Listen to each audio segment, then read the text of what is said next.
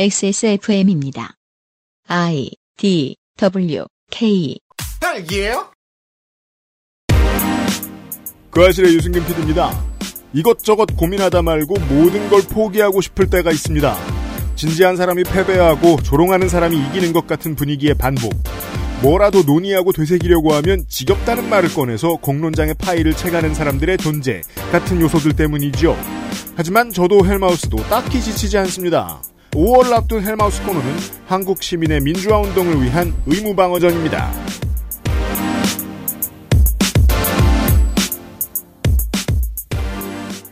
지구상의 청취자 여러분 한 주 잘 지내셨습니까? 어느덧 목요일입니다. 한국 시각 목요일 오후 5시에 빠짐없이 업데이트됩니다. 요즘 네, 요즘 아니구나. 요, 요즘은 알기 싫다. 이제 화요일도 널 보고 목요일도 널 보니까 진짜. 그것은 알기 싫다 411회 목요일 순서입니다. 한국은 코로나19 확진자 700명이 넘어가는 날이 그렇지 않은 날보다 더 많은 요즘입니다. 작년 8.15 극우 집회 이후에 모두가 공포에 떨던 그때 이 숫자는 하루 300 남짓밖에 안 했습니다. 확진자 누적 세계 두 번째이던 작년 봄에 한국이 신천지발 감염 확산이 최고치를 기록할 땐 지금보다 많았죠. 그래도 빨리 끝났고 지금처럼 길지도 않았습니다. 윤세민 리터가 앉아있고요. 네, 안녕하십니까. 지지난번 대선 같아요. 뭐요? 그러니까 인터넷에 보고 있는 제가 코로나 상황과 네. 길거리에서 보고 있는 화기애애함이 너무 매치가 안 돼요. 한국의 코로나19 확산세는 어떻게 보더라도 지금이 최악입니다. 네. 그치만 우리는 안 그래도 정상이었지만 예전보다 정상인 사람들을 더 많이 만나고 바깥 활동을 더 많이 하고 별일 없는 것처럼 지내고 있습니다. 왜냐? 대중의 인내가 한계에 왔다는 걸 정부도 언론도 시민도 모두 인정하고 있기 때문이 아닌가 합니다. 이런 암묵적인 합의는요. 더 조심하고 경우에 따라 문을 꽁꽁 자- 걸어 잠그는 게 옳고 그것이 한 명이라도 더 많은 생명을 살리는 길인 게 맞지만 맞는 말만 계속하는 상대가 미워서라도 혹은 그저 마음이 괴로워서라도 사람들은 원래의 삶으로 돌아가는 중입니다. 여기서 더 내리누르면 메시지가 오라도 사람들은 어, 마스크를 벗고 가두 시위를 하는 쪽으로 선택을 할 경우가 많아질 거예요. 그렇죠. 예. 네. 사실 자영업자들 같은 경우에는 지금까지도 굉장히 어, 고생하셨다고 말씀을 드리고 싶은 마음이죠. 우리는 상황이 더 심각한 북미 유럽의 사례를 통해서 이미 그걸 배웠습니다. 또 하나의 착시는 백신입니다. 사실 말씀드린 모든 상황, 한국만 아니라 지금 전 세계의 문제죠. 지겹기도 하고, 백신이 나왔다는 말이 들리니까 사람들이 안심하고 살기로 한 것 같습니다. 그렇지만 백신을 만든 제약업체들이 지금 특허를 내놓지 않으려고 갖은 애를 쓰고 있습니다. 여기에 이해가 맞는 서양의 소수 국가들이 백신을 자기만 가지고 있으려고 노력하고 있기도 하고요. 현재까지 약 10억 회분 백신 중에 81%가 부자 나라들, 그 중에서도 특히 서유럽과 북미에 집중됐다는 기사들이 많이 보입니다. 한국에만 안 보이고요. 처음에는 백신을 뿌리는 일에 협력하겠다고 하던 이 잘 나가는 나라들이 업체에다가 돈을 크게 주고 물량을 미리 샀죠. 입도 선매라고 하죠. 큰 돈을 받은 업체들은 특허를 안 내놓기 위한 로비도 합니다. 거기에 이 돈을 쓰고 있고 남는 돈은 언론에 써서 기술을 이전해봤자 다른 나라들은 생산할 능력이 없을 거다라는 기사를 쓰게 만들기도 했다고 이번 주에 언론들이 전하고 있습니다.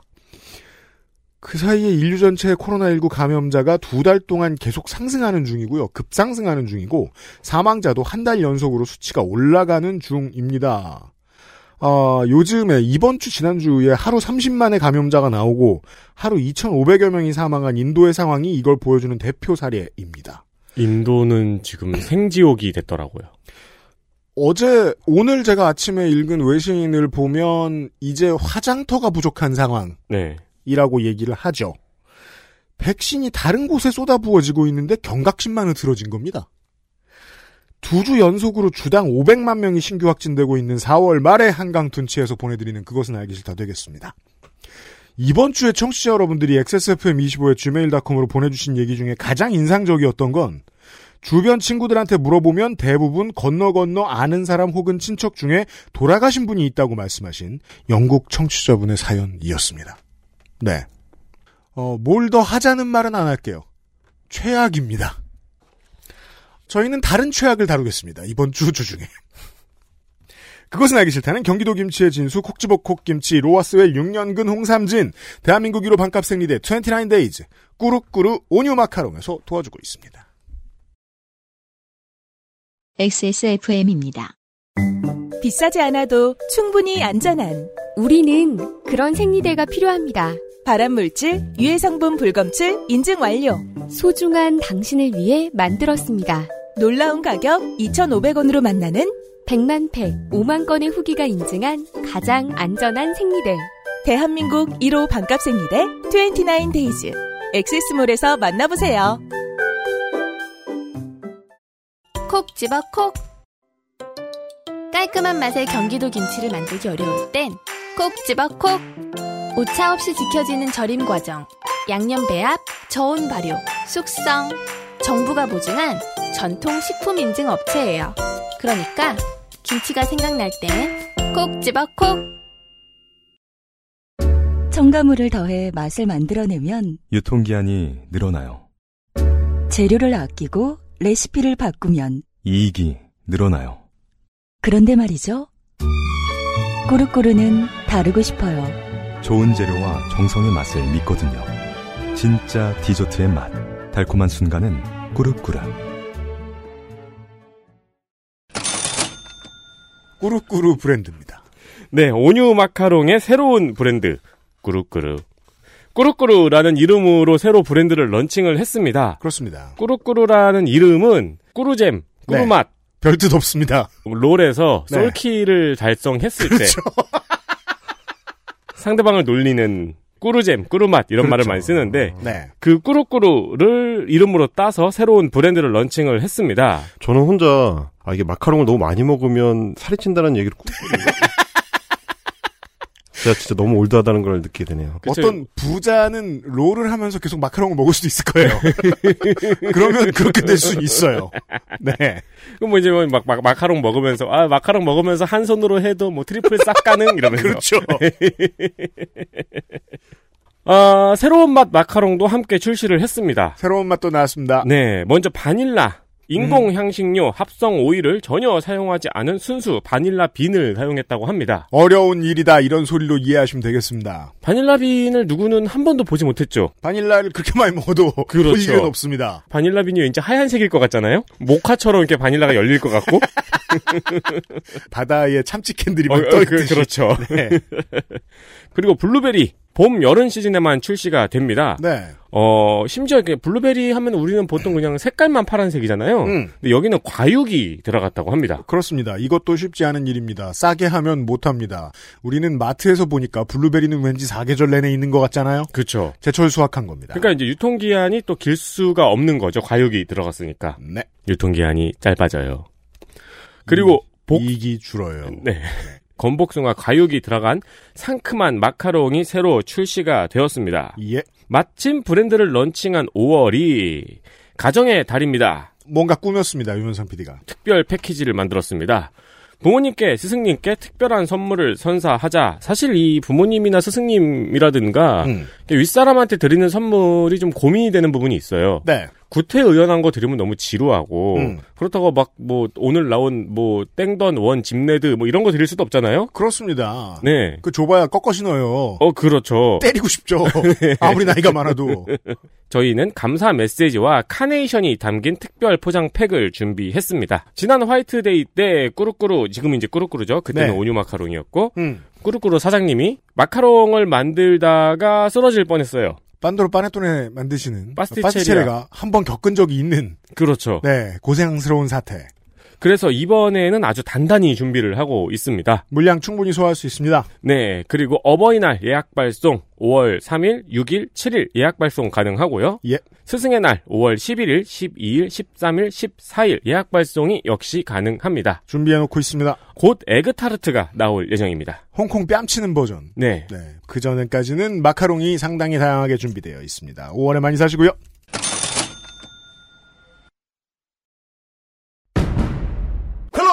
가짜뉴스를 헬러보네 헬마우스입니다. 모멸감을 주고 모욕감을 주고 치가 떨리게 하는 거 거짓말 좀 하지 말란 말이야 이 새끼야 대단한 얘기가 아니에요. 가짜뉴스 만드는 유포자수는 너무 많고 그 새끼를 아무렇게나 만들어도 다 퍼뜨려주고 저 오물들을 치우려면 누군가는 오물통 속에 뛰어들어서 그 오물을 뒤집었을 각오를 해야 돼.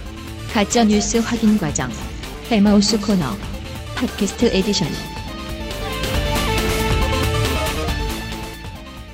민주화운동 기념 시즌의 헬마우스님입니다. 어서 오십시오. 안녕하세요 헬마우스입니다. 그 유튜버들이 겪고 있는 직업병 중에 하나가 컨텐츠 우울증입니다. 아 그렇죠. 네 다음에 뭐하지? 이분들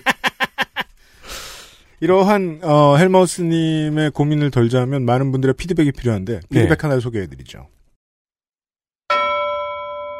금주의 의사소통. 어, 아, 이게 그리고 원래는 요파시 사연으로 왔었죠? 그렇죠. 음. 에드버그 박 씨께서 XSFM25의 gmail.com으로 지난 주말 대학원 동기 부모님 장례식에 가는 길이었습니다. 친한 대학원 동기 형의 차를 얻어 타고 다녀왔습니다. 졸업한 지 20년 만에 직접 만난 몇 명의 동기들과 조문을 가장한 잡담을 2시간 정도 나눈 후 돌아오는 길에 오늘의 사연이 되는 일이 벌어졌습니다. 늦은 시간 운전을 하던 형이 야 슬슬 피곤한데 음악 말고 뭐 좀 틀어봐 라고 하길래 뭘 틀까 하다가 지난주에 들었던 프랑스가 묻어나는 그 알실 헬마우스 코너가 생각이 났습니다. 이 형은 90년대 프랑스에서 대학을 졸업하고 국내 대학원으로 유학을 온 이민 2세대였거든요. 방송이 나오면서 프랑스에 대한 이야기, 90년대 프랑스를 바라보던 우리의 이야기들이 나왔고, 이어서 백신의 부작용에 관한 이야기가 한참 나왔습니다. 헬마우스님과 유엠씨님의 친절한 설명 덕분에 우리는 부작용에 관한 많은 정보를 얻었습니다. 원래 목적한 작용 이외에는 다 부작용이고 일단 신고하면 그것을 접수해 기록한다고요.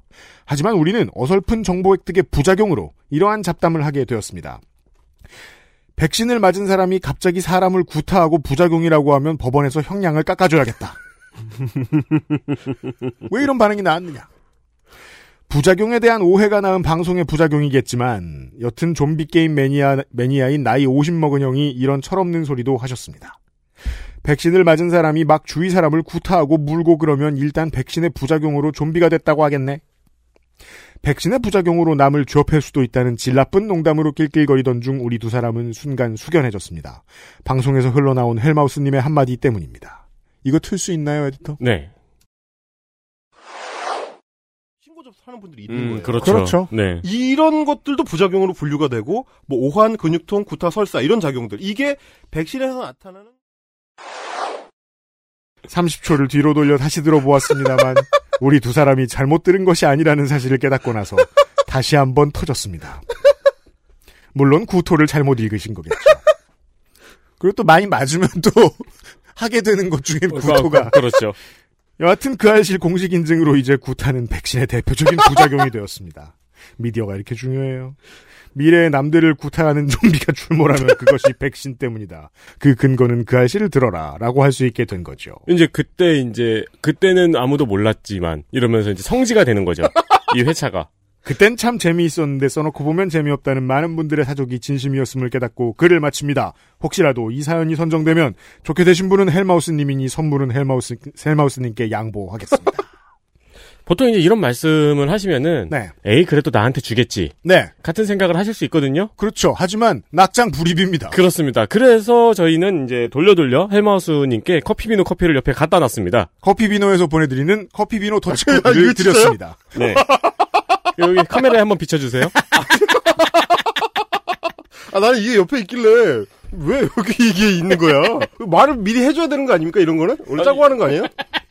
커피 맛있게 먹겠습니다. 물론 아, 그렇다고 고민이 끝나는 게 아니에요, 헬마우스님이. 왜냐면 5월이거든요. 5월입니다. 네. 그 사실 이 이제 아 우리 저 UMC UPD님이 진짜 독한 사람인 게 네. 아마 이제 원고에 제가 이제 초반에 음. 그러니까 푸념을 좀 써놨습니다. 음. 그랬더니 아, 저 새끼를 어떻게 좀 그 치열업을 해가지고 계속 네. 부려먹어야 되는데 이 생각을 하시고 저 사연을 발굴해가지고 이게 일종의 도핑을 하신 것 같은데 it works입니다. it works. 네, 먹혔고요. 감사합니다. 그 아, 프랑스 얘기를 하시니까 그 얘기가 생각이 나는데 음. 이게 진짜 짜증나는 건데 네. 우리 선생님께서 이 카펜터 선생님께서 계속 음. 요즘도 이제 트위터 아 저 페이스북에서 이 승전보를 울리고 계세요. 내가 맞았다. 이기지 않았는데? 혈전 얘기 했잖아요. 혈전 얘기. 아, 아스트라제네카 혈전 때문에요? 예, 봐봐라 내 말이 맞지 않냐. 내가 혈전 그 있다 그랬잖아. 뭐 이- 이러시면서 에, 지금 이제 승전보를 울리고 계셔가지고 아니 이게 극우한테 너무 유리한 야바위잖아요. 세상 무슨 일이 일어나도 아전인수할 수 있잖아요, 이거. 그러니까 말이에요. 그러니까 다시 한번 우리 카펜터 선생님한테 말씀드리고 싶은 게 말이죠. 네. 아 혈전이라는 게 혈전이라는 게 이제 평시에도 어, 생겨요. 백, 예, 벽- 백신이랑 아무 상관없이 평시에도 어, 한 10만 명당 50에서 60명씩 평균적으로 매달 발생한다는 게 정재훈 교수 팀의 최근 연구 결과로 보고가 된 바가 있습니다. 논문으로 나와 있어요. 건강한 젊은 사람도 외과 수술, 정형외과 수술 정도에 피도 좀 많이 흘리고 살도 좀 찢는 정도 수술을 받으면 그렇죠. 이 혈류가 이상해져서 혈전이 생기기가 쉽습니다. 그렇죠. 그래서 우리가 이게 그 병원에 누워 있으면은 계속 주물러 주는 기계 의료기 사장님이 음. 이렇게 무표정하게 갖다 놓고 가는 거. 그렇죠. 네. 피 뭉치지 말라고. 예, 그거 아니면 압박 스타킹 그렇죠. 하고 계속 발 돌리고 손 돌리라고 시키잖아요. 네네. 혈전은 클라스는 정말 나오기 쉽습니다. 아니 그리고 지금 카펜터 선생님과 몇몇 분이 오해를 하시는 게 뭐냐면 아스트라제네카 그래가지고 젊은 사람은 맞지 말라고 지금 전 세계적으로 나오고 있지 않느냐 지침이 라고 하지만 그게 혈전이 이 다른 경우에 비해서 압도적으로 자주 발생하기 때문에 그런 게 아니고 젊은 사람의 경우는 상대적으로 고령층에 비해서 혈전 발생 비율이 낮은데 네. 아스트라제네카를 맞을 경우에 혹은 뭐 다른 어떤 뭐 얀센이나 이런 어, 백신을 맞을 경우에 음. 조금 더 높아질 수가 있다. 네. 그러니까 안 맞는 것보다 위험도가 상대적으로 올라가기 때문에 음. 이익을 따져봤을 때 에, 다른 백신을 맞는 쪽이 좀 더 이익이다 싶어서 아스트라제네카를 권장하지 않는 걸로 바꾼 겁니다. 그렇습니다. 맥락이 좀 다르기 때문에 그러니까 음. 이거를 이제 설명을 하면 아니 그거 안 생기는 건 아니잖아 이래 버리니까 그리고 가장 중요한 0.0001%, 0.00001% 정도의 range를 얘기해주지 않으니까 자꾸 이슈가 더 됩니다. 그가 오죽했으면 유럽 의약품청에서 EMA에서 그 내용을 발표를 할 때 예를 들어서 설명을 했어요. 이게 이제 경구 피임약에 비하면 한 100분의 1 수준이다. 음. 이런 얘기를 했을 만큼 그러니까 이제 그 이 어떤 의약품에 있어서 혈전 부작용이라는 건 부차적인 작용이라는 거는 생각보다 자주 발생하는 거고 네. 당신이 흡연자라면 그런 걱정을 하실 필요가 없다. 음. 10만 명당 한 1,800명 정도가 혈전 발생을 하니까 그렇죠. 예. 백신을 피할 생각을 하지 말고 담배를 끊어라. 그렇죠. 아니 네. 그리고 저희 메일 보내신 분 중에도 이제 해외에서 백신을 접종하신 분들이 계신데 네. 그분이 그런 얘기를 하시더라고요. 혈전 부작용 이슈가 좀 되길래 검색을 살짝 해봤는데 어 혈전이 생길 가능성보다 가는 길에 교통사고로 죽을 가능성이 현저히 높길래 맞으러 갔다. 그렇죠. 그래서 지금의 언론이나 극우 정치 세력의 방식으로 세상을 이야기하면 세상 모든 걸 아무것도 못하게 할 수 있어요. 아, 그렇죠. 진짜 재밌어요. 오늘 아침에 포털 다음 포털의 주요 이- 뉴스로 뜬것 중에 하나가 뭐냐면 타이틀이 그겁니다. 90세 음. 90세 접종자. 음. 90세 접종자가 백신을 맞은 뒤에 2시간 뒤에 이제 사망했다. 이제 이런 기사예요. 네. 물론 아직 인과관계는 정확하게 이제 규명이 안 됐고 확정이 안 된 거지만 음. 그럼에도 불구하고 타이틀을 삼기에 네. 90세 고령층이 백신 접종을 한 게 원인이 됐을 가능성이 상대적으로 높다고 하긴 좀 어렵잖아요. 음. 그런 뉴스를 낼 때는 조금 더 신중할 필요가 있는데 네. 제목만 봐서는 이 사람이 역시나 백신의 부작용으로 사망했을 가능성의 무게를 상당히 두는 것 같은 타이틀을 뽑고 있으니 음. 이걸 이제 매일매일 접하는 사람 입장에서는 정말 안타까울 수밖에 없다. 세상 모든 낙상 사망을 하는 사람들을 위해서 어, 언론은 그 세상의 모든 대리석이나 보도 블록을 다 없애버릴 힘도 가지고 있어요. 그러니까요. 이런 식으로 보도한단 말입니다. 네. 여튼간에 지난번 시간에 대해서 이런 얘기 네. 말씀을 좀 드려봤고요. 네. 그 사실 이제 제가 이제 월말로 갈수록 음. 이 카렌다를 쳐다보면서 네. 초조함에 빠집니다. 왜요? 아 이때쯤 되면 네. 유피디한테 전화가 올 텐데. 그렇죠. 아 이거 슬슬 2주 남았는데 그 다음 주쯤에 전화가 오려나? 뭐이 편집장의 기본적 성격이죠. 빚 빚쟁이로 그렇죠, 그렇죠, 그렇죠. 만드는 어, 사람들을. 그렇죠. 네. 아, 씨, 뭐 할지 아직 못 정했는데. 뭐 이런 초조함에 네. 떨면서 그 저는 이제 그리고 이제 방송 모니터링을 많이 하는 편이라 음. 댓글이나 이런 걸꽤그 많이 보거든 열심히 보거든요. 네. 근데 이제 그런 것들을 종합적으로 봤을 때 항상 하는 고민이 이 우리 이제 헬마스 코너의 정체성에 대한 고민입니다. 특히나 이 유튜브 채널 관리하면서는 그런 생각 많이 하시겠죠. 그러니까요. 네. 심지어 제가 어 지지난 달이었나요? 그 전 올 초였나? 어 소위 우파 유튜버 지향하고 나온 애들 다 망했습니다. 이- 이렇게 선언을 하는 바람에 네. 약간 그 선언에 지금 그 발목 잡혔어요. 속박이 돼가지고 망한 애들 얘기를 뭘 계속 하려 그래요 이렇게. 지- 집에 인터넷 속도라도 한번 확인해 봐요 제대로 어, 들어오는지. 그러니까 자꾸 이제 자문을 하게 되는 거죠. 아, 지금 뭐를 하고 있는 거냐, 너는. 어? 이 코너의 성격이 뭐냐. 그래서 결국 한 시간 동안 이 코너를 청취한 분들한테 남기려고 하는 게 뭐냐, 어떤 방송이냐, 이제 이런 자문을 하고 이제 컨텐츠를 잡으려고 하면 아, 아이템 못 찾겠는 거예요. 그렇죠. 그, 그때 이제 UPD한테 전화가 옵니다. 전화가 옵니다. 아, 이 뭐하죠? 이러면, 그니까, 이건 이제, 물론 이제, 제 마음의 소리입니다. UPD님은 이제 통화를 하면서 본인이 이미 그 어느 정도 이제 닦아놓은 아이템들을 툭툭 던지면 저는 그냥, 어, 맞네. 그거 하면 되겠네. 이러면서 이제 끌려가는 상황이지만, 이 전화를 끊고 나서 다시 이제 곱씹어 봤을 때, 네. 아, 이자가 한 말은 사실은 이런 뜻이구나. 그걸 네가 왜 고민을 하냐. 너는 그냥 재밌게 만들기나 해라, 이놈아. 다행입니다. 그렇게 전달이 되었다. 네. 아, 그래서 저도 어, 이번 달에도 역시 유피디님 전화를 받고 다시 이제 아, 본류로 돌아가자. 네. 이게 사실 자꾸 뭐, 뭐 남기려고 하고 이런 게이 음. 직업병이에요. 그것도 이제 유튜버의 직업병이라기보다는 네. 지상파 방송작가의 병이죠. 맞아요, 이게. 맞아요. 그렇죠. 어, 네. 수신료의 가치 뭐 이런 거 생각하는 거거든 이게. 그래서 그냥 아, 이- 저 유튜버이자 팟캐스트 출연자답게 예, 타이틀 본류 음. 어? 예, 원류로 돌아가자. 네. 그것은 알기 싫다의 타이틀의 본질이 뭐냐. 음. 그것은 일종의 이제 이기적으로 호혜적인 휴머니티다. 이기적으로 호혜적인 휴머니티. 그렇죠. 이기적이면서 동시에 호혜적이면서 음. 결론적으로는 휴머니즘인. 그렇습니다. 그것은 뭐냐? 음. 어, 상대가 청취자가 굳이 알기 싫다는데도 그렇습니다. 쫓아다니면서 네. 어? 네가 이거 필요하니까 쳐먹어 이러면서 네. 알기 싫지만 내가 알려주겠다. 음흠. 요 자세. 세 글자로 줄이면 홍성갑인데. 그건 그래요. 우리의 heart and soul이죠. 그렇죠. 아 네. 그렇네요. 홍성갑처럼 오래 하려면은 네. 저도 그런 자세를. 그래서 이제 그 우리 평범한 청취자들, 평범한 생활인들이라면 평생 모르고 살아도 삶에 아무런 지장이 없는 그럼요. 이 짜친 world. 음.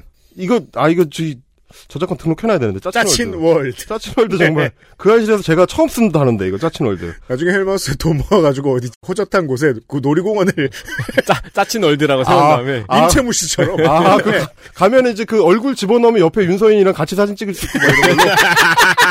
진짜 짜치다. 장난 아닌데. 돈을 줘야 되는 거 아닙니까? 입장료를. 또 오시는 분들한테 돈을 주고 입장을 시켜야 될 것 같아. 아, 저 민속촌에 대역 배우 나오듯이. 그렇죠, 그렇죠. 우리는 우파 유튜버들이 연기하고 막 이제 때리고. 재판정 같은 거 만들어가지고 소송 당하는 거 체험하고. 그렇죠, 그렇죠, 그렇죠. 벌금 700만원. 형량은 정해져 있어. 무조건 벌금 700만 원이야. 아, 한국 네. 짜친 민속촌. 야, 이거 좋은데요? 아, 짜친 world. 제가 찝해놨습니다, 일단. 그 짜친 world. 어? 하지만, 여러분이 사시는 데는 문제가 없지만, 네. 이 쾌적한 생활 환경을 위해서는 알아두는 게 조금 더 좋은. 음. 그러니까 말하자면 제가 뭐 늘 말씀드리지만 이제 장판 밑에 혹은 벽지 뒤에 숨어 있는 버섯 포자 혹은 푸른 곰팡이 음. 이 존재들에 대해서 오늘도 어, 중계를 해드리겠다. 네. 어, 고개를 돌리지 마시라. 음. 어? 똑바로 쳐다봐야 된다. 최소한 나처럼 그 버섯을 먹어보라고는 안 하잖아. 그니까요. 어, 그러니까요. 정기 구독해. 이거 삶아 먹고 데쳐 먹고 볶아 먹으라고는 안 하니까 그거는 네. 제가 먹어보고 맛을 묘사를 해드릴 테니까 그렇습니다. 어, 맛에 대해서 이제 느껴보시라 정도만 하도록 하겠습니다. 네. 앞서 유피디님께서 말씀을 해주신 것처럼 이 해마다 시즌이 되면 돌아오는 이제 각설이들의 음. 그 행태에 대한 중계 방송입니다. 예. 어, 5월은 우리 민주공화국 대한민국에 있어서는 이제 굉장히 특별한 의미를 갖는 달이고요. 그렇습니다. 2014년 4월 16일 이후에 4월의 의미가 영원히 바뀌어 버렸는 것처럼 5월 18일 이후에 5월의 의미가 네. 에, 완전히 달라진. 그럼요. 그래서 5월은 우리한테 이제 5.18이고 5월은 광주인 건데 네. 그건 이제 평범한 평범한 한국 사람이고요. 평범하지 않은 사람들이 있죠. 네. 어, 우리와 다르게 전혀 다르게 5월을 인식하고 어, 심지어 이제 활용하는 보통 이제 그 5월 광주를 활용한다는 생각은 잘 안 하는데 음. 아, 이분들은 적극적으로 활용을 합니다. 일종의 이제 재활용품 수거 활동을 한다고 해야 되나. 아, 그런 날이 있죠. 이제 수거하시는 분들은 알고 있는 네. 많이 나오는 날. 아, 많이 나오는 날. 네. 쓰레기가 많이 나오는 날. 음. 아, 그렇죠. 음. 양심리스인 사람들이 페트병 사이에 이제 국물 같은 거를 같이 섞어서 버리는 음. 예, 그런 건데 음. 그 국물 같은 겁니다. 좋아요. 이게 이제 시즌 되면 사실 뭐 설 시즌, 추석 시즌 이런 거 되면 음. 저희 이제 방송 작가들의 고민이자 에, 동시에 이제 안일함이라는 거는 음. 어차피 저녁 시간에는 아육대다. 음. 예. 아니면 저녁 시간에는 아육대, 아침 시간엔 지구촌 노래자랑. 귀, 귀화하신 분들을 섭외를 해가지고 한복을 입혀서 그분들이 이제 그 한국 노래를 하게 하고 중간에 꼭 아이돌 댄스곡을 집어넣어야 되는 이 아니란 구성. 일본으로 치면 이제 홍백, 홍백가 합전이죠. 뭐 맨날 하는 거야. 그때 되면 원래 하는 겁니다. 고민을 할 필요가 없어요. 근데 이게 굉장히 사실 쉽지 않은 문제예요. 음. 매년 홍백가 합전을 해야 되는데 음. 이번 달에 이, 어, 올해는 거기에다가 니주를 넣을지 보아를 넣을지 동방신기를 넣을지 아 동방신기 한물 가는 거 아닌가 이 새로 좀 발굴해야 되는 거 아닌가라는 고민을 제작진들만 머리털 빠지게 합니다. 맞아요. 이거 똑같습니다. 5월이 되면 음. 이 준동하는 버섯 포자들이 있는데 그렇죠.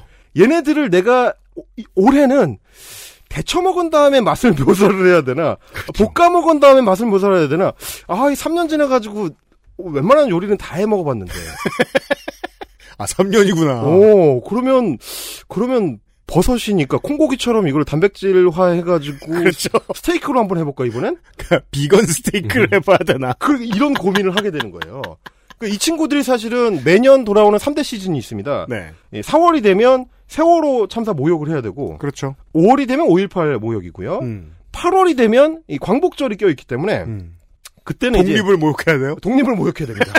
독립을 모욕하기 위한 방법으로 혐한 일봉을 채택하는. 그렇죠. 예. 그러니까 광주라고 했을 때 우리하고는 전혀 다른 그 방향성으로 인식하고 활용하는 이 자들에 대해서 예, 5월 광주를 뜨겁게 인식하는 보통 사람들과 음.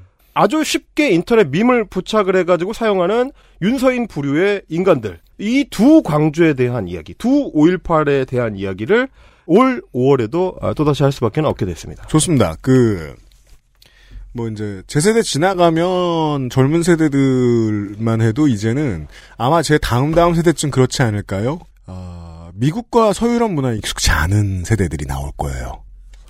그게 더 이상 컨텐츠의 originality, 원천, 이런 것으로 불리던 시대가 지나갈 거기 때문에 지금 음. 지나가는 시대를 우리가 살고 있잖아요. 하지만 저는 제 세대는 그렇단 말이에요. 미국 미디어에 정말 많이 노출되어서 살았던. 어, 기억해보면 한국과 문화적으로 가장 많이 차이 나는 것 중에 하나가 보훈입니다.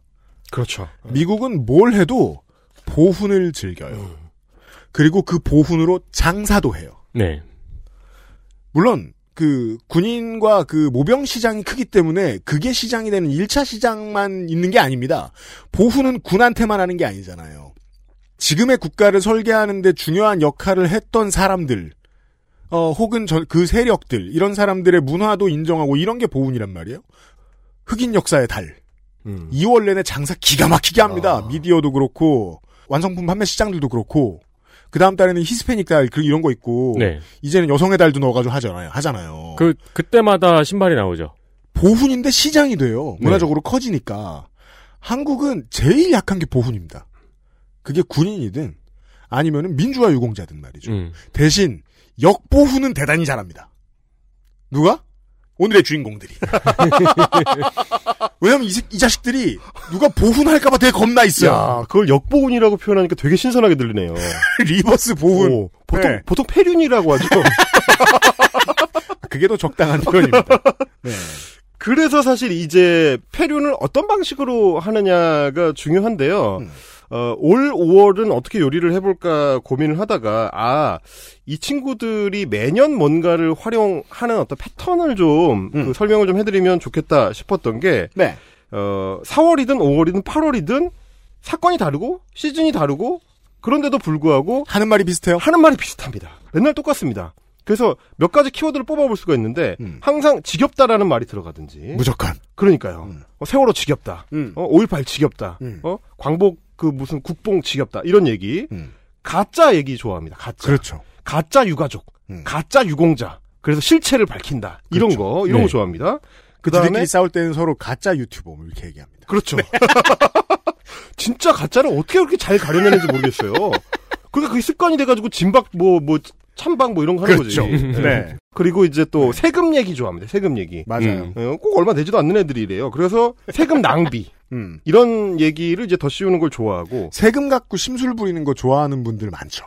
그러니까요. 예, 그 사람들을 휘어잡고자 하는 생각이에요. 음, 그런 컨텐츠들의 어떤 양상을 보인다라는 게 이게 이제 계속 그 분들을 이제 관찰하는 사람 입장에서 볼 때 좀 안타까운 거는 아좀 다양성이 확보가 돼야 이거를 컨텐츠로 다루는 사람 입장에서도 좀 흥이 나고 좀 음. 어, 뭐랄까, 신선도가 유지되고 그런데, 얘네들은 맨날 똑같은 얘기를 반복하니까, 마치 이제, 다른 말은 모른다는 듯이. 그렇죠.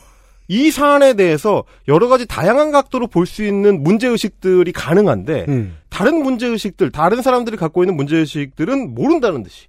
그래서 얘기를 꺼내기 시작하면 5월 하면, 아, 가짜 유공자.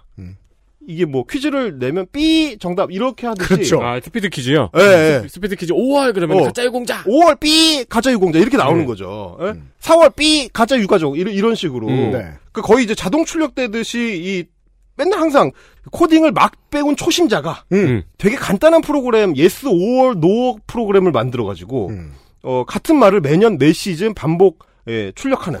아, 그니까. 사과를 먹는 뱀보다 간단한 프로그램이에요. 그거를 어, 초- 어떤 초등학생이 3학년쯤에 만들어 놓고 그렇죠. 그대로 컴퓨터실에 방치되어 있는 그렇죠. 그렇죠. 예, 스크래치 프- 그 실행 파일처럼 근데 이 사람들은 40년째 쓰고 있는 거예요. 그게 이게 그 베이직 프로그램으로 뭐 만드는 친구들이 있어요. 덧셈을 베이직 프로그램으로 만들어. 베이직이 뭔지 아는 요즘 분들 계실까요? 그렇구나. 네. 음. 아, MS-DOS보다 앞에 있었던 그 베이직 시절에 1 플러스 1은 2가 출력되는 프로그램을 만들고 엄청 신기해합니다. 음. 아니 그냥 암산으로 되는 건데 굳이 그거를 비슷한 거예요 이게. 근데 이제 이 친구들이 제 상대로서의 친구들이 발전이 없다 보니까 아, 별수 없이 저처럼 이제 반박을 해야 되는 사람들도 이 다양한 방식으로 하는 데 있어서 굉장히 한계를 좀 많이 느끼고 이게 문제죠. 그러니까 어쨌든 저는 컨텐츠 창작자로서 보는 사람이 항상 지루하고 아, 똑같다고 느끼면 실패하는 셈이니까 쟤들은 매번 실패해도 상관이 없는데 나는 실패하면 안 되니까. 심지어 저는 이제 실패하면 굶어야 되잖아요. 그렇죠. 그 굶지 않기 위해서라도 최대한 안, 안 실패한 것처럼 만들어줘야 돼서 대응을 나 혼자만 고민을 하고 있는 거예요. 그게 답답해요. 저쪽의 태제는 늘 똑같아요, 진짜. 항상 네. 하는 말도 똑같고. 근데 그건 장사가 돼. 그러니까 이제 긍, 긍정적으로 생각하면 아, 해가 거듭될수록 저는 똑같은 재료를 가지고도 다양한 레시피를 뽑아낼 수 있는 그 훈련을 하고 있다. 아, 그건 그래요. 어, 이, 런 생각 정도를 위안으로 삼으면서. 유일한 위안이에요. 예. 그래서 쟤들이 발전 없을 때 그래도 나는 발전하고 있으니까 좋구나. 마치 그 김남도적인 만족감. 천벌은 흔들려야 어른이 되는 그런 생각으로 예, 이번 컨텐츠도 한번 만들어 봤습니다. 네. 아, 오늘은 그래서 패턴 분석으로 시작을 해요. 그렇습니다. 네.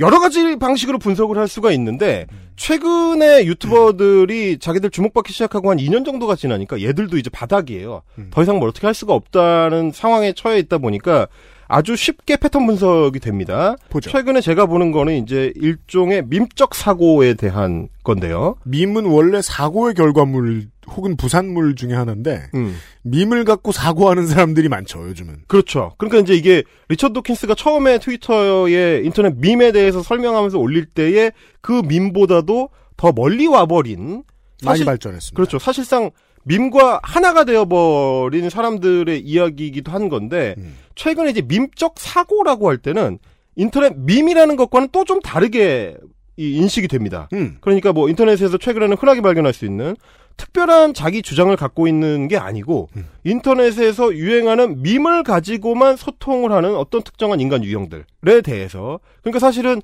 대화가 아닌 거죠. 출력과 출력을 이어붙이는 수준의 어떤 커뮤니케이션을 하고 있는 괜찮은 설명이에요. 네, 그런 친구들 중에 대표적인 케이스로 그거를 사실상 어 인체화 시킨 것이 인- 윤서인 류와 네. 그의 사단들이다. 음. 이런 아, 생각을 하게. 되는 거고 음. 그러다 보니까 밈적 사고에 의해서 컨텐츠를 만들다 보니까 이거는 자체 컨텐츠 생산 능력이 없는 그 약점을 보여주면서 동시에 커버하는 그런 문제라고 좋아요. 볼 수가 있을 것 같습니다. 예. 그러니까 원래는 저도 유튜브를 1년 반을 해보니까 제가 원래 이제 방송인이 아, 아니고 음. 어 애초에 이제 뒤에서 이 서포터하는 역할로 10년 이상을 살아온 사람이라서 음. 계속 그 한계를 체감하면서 가거든요. 네. 어떤 남다른 어떤 방송 감각이라든지 센스라든지 음. 뭐 특별한 재능이라든지 이런 게 있으면 자기 한계를 계속 돌파하면서 이 컨텐츠 창작자로 살아남을 수가 있는데 네. 그게 없는 사람이라면 저처럼 계속 한계를 느끼는 사람이라면 하다못해 공부라도 해야 됩니다. 뭐 기본적으로는 모든 사람이 다 재능에 의해서 컨텐츠를 만들어내지는 못하니까 보통은 노력에 의한 거예요. 그렇습니다. 공부라도 열심히 하면 음. 최신 조류와 최신 컨텐츠 동향에 대해서 이제 귀만 좀 열심히 기울여도 음. 중간은 할 수가 있는데 네. 이 친구들은 그게 너무 귀찮은 사람들이고 컨텐츠 시장이라는 게 그렇죠. 하다 하다 하다 안 돼서 베끼는 사람이 있는가 하면 네. 아예 안 베끼는 사람이 있고 뭘 해도 베낄 생각부터 하는 사람이 있어요. 그러니까요. 그 러니까 열심히 사는 것도 습관인데 습관이 안 돼 있다 보니까 갑자기 습관이 생기지 않거든요. 그렇죠. 그러니까 열심히 못 살아요. 열심히 못 사는 거야. 음. 그래서 이게 자기네 뭐 성격에도 안 맞는 거고 실제로 어떻게 해야 열심히 사는 건지도 잘 모르고 그렇죠. 그러다 보니까 자꾸 쉬운 길로만 가려고 하는데 음. 자기들이 좋아하고 즐겨 찾는 인터넷 커뮤니티들 음. 거기서 뭔가를 가져오거나 짜깁기를 하거나 이런 어떤 패턴을 보이게 된다. 커뮤니티에 글을 쓰는 사람은 자신이 예수의 사도라고 생각하지 않거든요. 그렇죠. 그런데 이 유튜버들은 커뮤니티를 성경으로 봐요. 그렇습니다. 제가 최근에 이, 이 이제 아이템 준비하면서 트위터랑 페이스북에서 밈적 사고에 대한 논의들이 굉장히 자주 오가기 때문에 음. 어떤 대화들을 했었는지를 쭉 이제 search해 보면서 내용을 좀 많이 참조를 했는데 굉장히 좋은 분석이 하나 있었어요. 그래요? DC 인사이드를 중심으로 이제 분석을 한 그 어떤 트위터 유저 분이었는데 음. 처음에 이제 트위터 아저 DC에서 밈을 만들어내는 재능이 있는 친구들 네. 같은 경우는 시간이 좀 지나고 자기들이 생산해낸 것들을 가지고 DC 유저들이 소비하고 그거를 뭐 재사용하고 이런 거를 지켜보다가 얼마 지나면 그 친구들은 실제 그 커뮤니티에서 빠져나간다는 거예요. 보통 재, 항상 그렇죠. 그렇죠. 재능이 있는 사람들이기 때문에 음. 다른 멀쩡한 직업을 갖게 되거나 세상이 불러요. 어 그렇죠. 딴 데 써요. 그리고 이제 지루해지는 거죠. 자기는 이 활동이 지루해지는 거죠. 그러면 평균적으로 좀 더 능력 없는 사람들이 남아 있어요. 그렇죠. 그렇게 해서 그 재능 있는 사람들이 남기고 떠난 그 예수의 조각보 같은 거. 음. 그거를 성물화해가지고 그렇죠. 자기들끼리 계속 재창조를 하면서 그 밈을 써먹고 있는 거죠. 음. 그 원래 선지자들이 이미 떠난 이후에 네. 이 폐허에 남아버린 폐허에서 자기들끼리 그 천조각을 조금씩 조금씩 잘라가지고 나눠 먹으면서 오병 오병 이어의 기적을 그렇죠. 발휘하면서 그렇게 남아 있는 곳이 인터넷 커뮤니티의 어떤 주요한 특징이다라고 분석하는 분이 있었는데 음, 좋아요. 그 조각보를 주워온 애들이 유튜브에 있습니다. 이게 이제 생산과 소비의 어떤 패턴 분석을 하다 보면 최종 지점의 유튜브가 있거든요. 그래서 이 밈적 사고를 하는 것조차도 어떤 복제다. 유튜브 활동을 하는 이 우파 유튜버 류들 음. 같은 경우는 특정 이슈가 발생을 하면 그 이슈를 1차적으로 가, 가공하는 작업들은 뭐 DC나 팸코 같은 인터넷 커뮤니티에서 이루어집니다. 네, 그러면 맞아요. 그 이슈와 이 발생한 밈 두 개 다 수입해가지고 음. 마치 자기 이야기인 것처럼 덧입혀서 음. 유튜브에 판매를 하는 역할을 하는 게 주로 이제 윤서인 류의 유튜버다라고 보시면 될 것 같고요. 네. 어, 80년대 출판 시장 같은 것 같아요. 제가 어릴 때 보던 책들. 어, 흔히들 이제 이발소 책이라고 부르던 뭐 도색 잡지 말고 도색 잡지는 복사 복제하지 않으니까 그렇죠. 무슨 재미있는 얘기 같은 거 들어있는 책들이 있었어요. 네. 그 보고 있으면 보는 순간 사실 그 아우라가 전달되거든요. 이 책 안엔 영혼이 없다.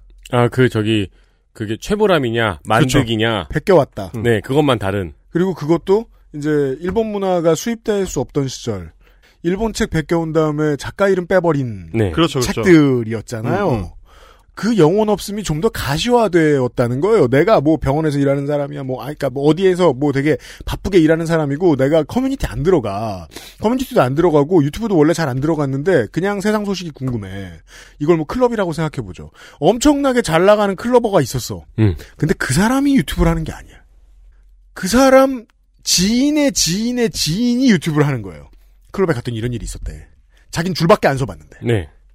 지금 이 정도로 설명해 주신 겁니다. 그렇습니다. 음. 그이 윤서인류 유튜버들의 그 밈적 자라는 것이 사실은 어, 본인들이 만들어낸 밈적 자도 아니고 원래는 커뮤니티에 떠돌던 얘기들을 뒤늦게 재현하는 것일 뿐이다라는 말씀을 좀 드리고 싶은 건데 네. 이게 두 가지가 좀 연동이 돼 있습니다. 인터넷? 밈, 밈 자체가 일종의 순환 떡밥 같은 건데 순환 떡밥. 네.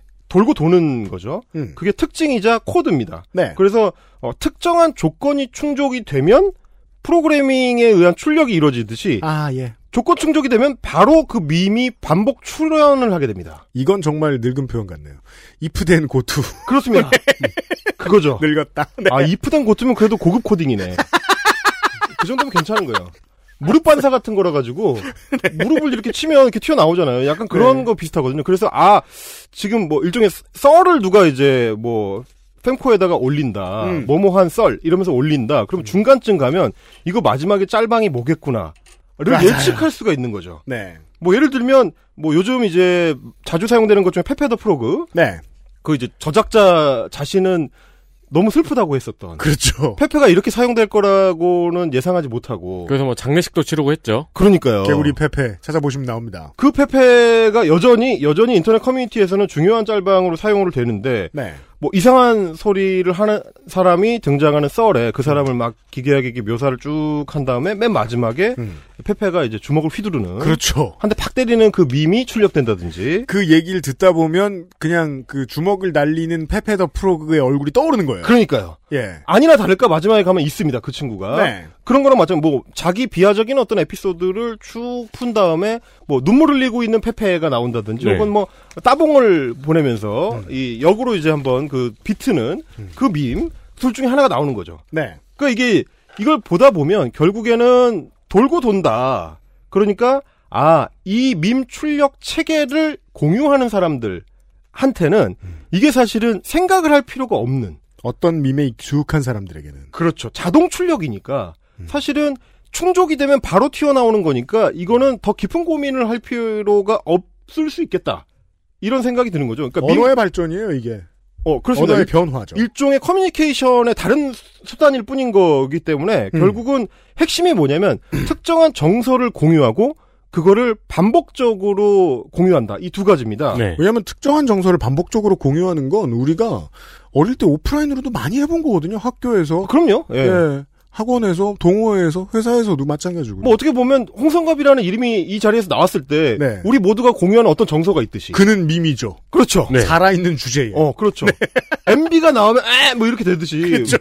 그게 이제 반복 재생되는 그러니까 맞아요. 재미, 재미가 어디서 유발되는지를 생각을 해 보면 결국에는 정서 공유와 이 지속적인 반복 음. 이두 가지거든요.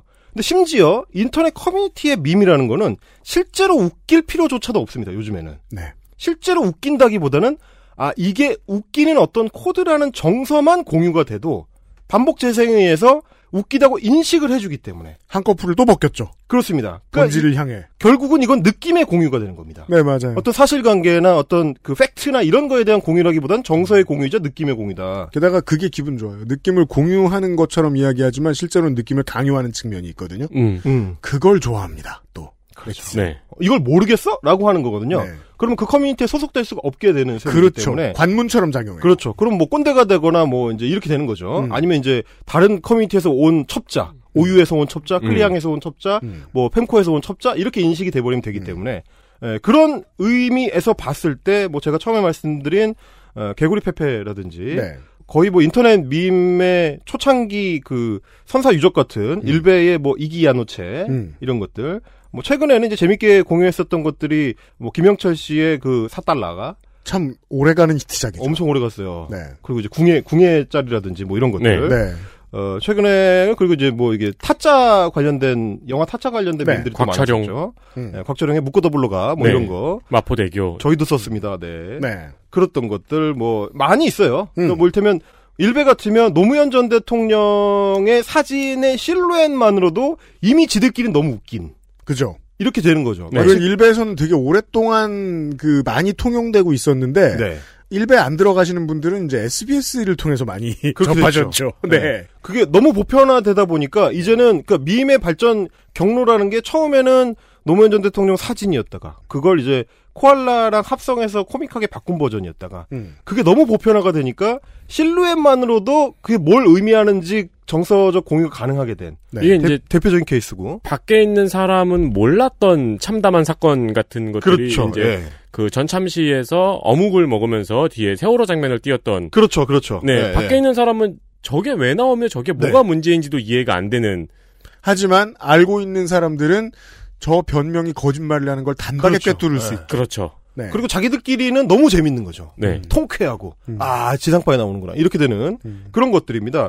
그래서 폐쇄적 커뮤니티 안에서 이런 어떤 밈적 활용, 밈적 사고에 너무 예, 절여지게 되면 음. 처음에는 그게 개그 코드의 공유 정도로 해서 정서적 유대감도 형성하고 재미도 있고 이랬던 것들이 음. 나중이 되면 단순한 어떤 고정관념이나 뭐 반복적 편견이나 이런 거랑 다른 어떤 질적 차이가 생기기 시작합니다. 음. 그게 뭐냐면 자동 출력이니까 음. 여기에 대한 윤리적 고민이 필요 없어지는 단계로 가버리는 거죠. 그렇죠. 뭐 빠르게 하다 보면 언제나 윤리가 탈락하는 네. 경향이 있어요. 그러니까요. 음. 지금 좀 전에 말씀하신 것처럼 노무현 전 대통령에 대한 어떤 고인 패드립이 음. 시간이 지나면 지날수록 점점 마모가 되면서 그냥 자동으로 출력되니까 이게 처음에 어떤 표륜적 문제점을 안고 있었는지는 아예 기화돼서 없어져 버리는. 그렇죠. 네. 그러니까 누드비치를 너무 많이 갔다가 경포대를 간 거예요. 그렇죠. 그렇죠. 네. 옷? 어, 옷? 혼자 벗고 있는 거를 인식을 못 하는 거죠. 아, 그렇죠, 네. 그렇죠, 그렇죠, 그렇죠. 예, 예, 네, 이런 거. 음. 제가 약간 출력에서 지금 문제가 생겨가지고, 네. 어, 내가 늙었나? 아니 원래는 더 심하게 이제 바지를 벗고 길거리를 걷는 거예요라고 하려 그랬는데 아, 그렇죠, 그렇죠, 그렇죠. 네. 그게 이제 민초 사고를 많이 하다 보면 유튜버들처럼 음. 바지를 벗고 있는 게 정상인 걸로 생각을 하게 되니까. 네. 어, 그럼 팬티도 한번 내려서 한 번 더 재밌게 해볼까? 이제 이렇게 되는 거죠. 네. 네. 그런 것처럼 이게 되는 거고. 그리고 이제 이게 유유상종 효과로 같은 커뮤니티 안에서 비슷한 밈들을 자꾸 공유해서 자기들끼리 신나다 보면 아무 문제가 없다고 믿어버리게 되는 음. 확증 편향이 발생을 하는 이런 문제가 이제 같이 이야기 되게 됩니다. 그래서 이 무엇보다 밈적 사고의 극단화가 갖고 있는 문제는 적극적 조롱, 적극적 조롱. 나서서 더 열심히 음. 나는 더 이 커뮤니티 안에서 눈에 띄기 위해서 이 사회 안에서 내가 더 어, 웃기는 사람이 재밌는 사람이 신나는 사람이 되기 위해서 더 적극적으로 조롱에 나서고 네. 더 적극적으로 희화화를 하는 시도를 하게 되고 그래서 윤리적 파탄의 자성 발생기가 되어버리는 그렇죠. 어느 적 순간 어느 순간부터는 비윤리를 더 증폭시키는 것이 나에게 더 높은 하입으로 돌아오는 그렇죠. 그렇죠. 상황이 세- 그게 이제 그게 어, 폭식 투쟁을 해석하는 방법입니다. 가장 적절한. 음. 그게 이제 그 뭐 비윤리적인 표현 방법으로 나가기도 하고 뭐 더 적극적인 사적 제재로 나가기도 하고 그렇습니다. 네 이게 되게 신기한 게 그리고 이제 최근에 주목이 더 많이 되고 있는데 뭐요? 저희도 뭐 옛날에 네티즌님이 뇌를 커뮤니티에 외주를 줬다 이런 표현도 하고 그랬었는데 음. 최근에는 사람들이 자의식을 자기가 활동하는 커뮤니티에 걸어 버리잖아요. 그렇죠. 예, 예. 그래서 그게 자기 삶에서 너무너무 중요한 자의식이다 자의식이 된 거예요. 가끔 글들을 보면 깜짝깜짝 놀라죠. 음. 네. 아니 커뮤니티 중요하지만 이렇게 중요해 이 사람한테는? 어 그래서 커, 그러니까 거기에 절여진 친구와 대화를 해보면 대화가 일단 전혀 안 되고요. 음, 왜냐면. 다른 우린 같은 종교인데 다른 성경을 읽은 애가 와 있는 것 같은 느낌이에요. 그러니까 상식이 선이 아예 달라요. 그리고 커뮤니티를 그 친구가 옮겼나 봐요. 어. 그게 자기한테 너무 중요한 뉴스인 거예요. 네. 만나는 사람마다 그 얘기를 엄청 심각하게 하는 거예요. 어. 커뮤니티를 옮긴 것이 자기한테는 일생일대의 큰 사건인 거예요. 어, 국적 변경을 하듯이. 네네. 어. 근데 거기서 곡인데. 그렇죠. 일베에서 팸콘데. 내 방 아닌데. 어, 난 더 이상 일배 아닌데. 어, 이렇게 되는 거죠.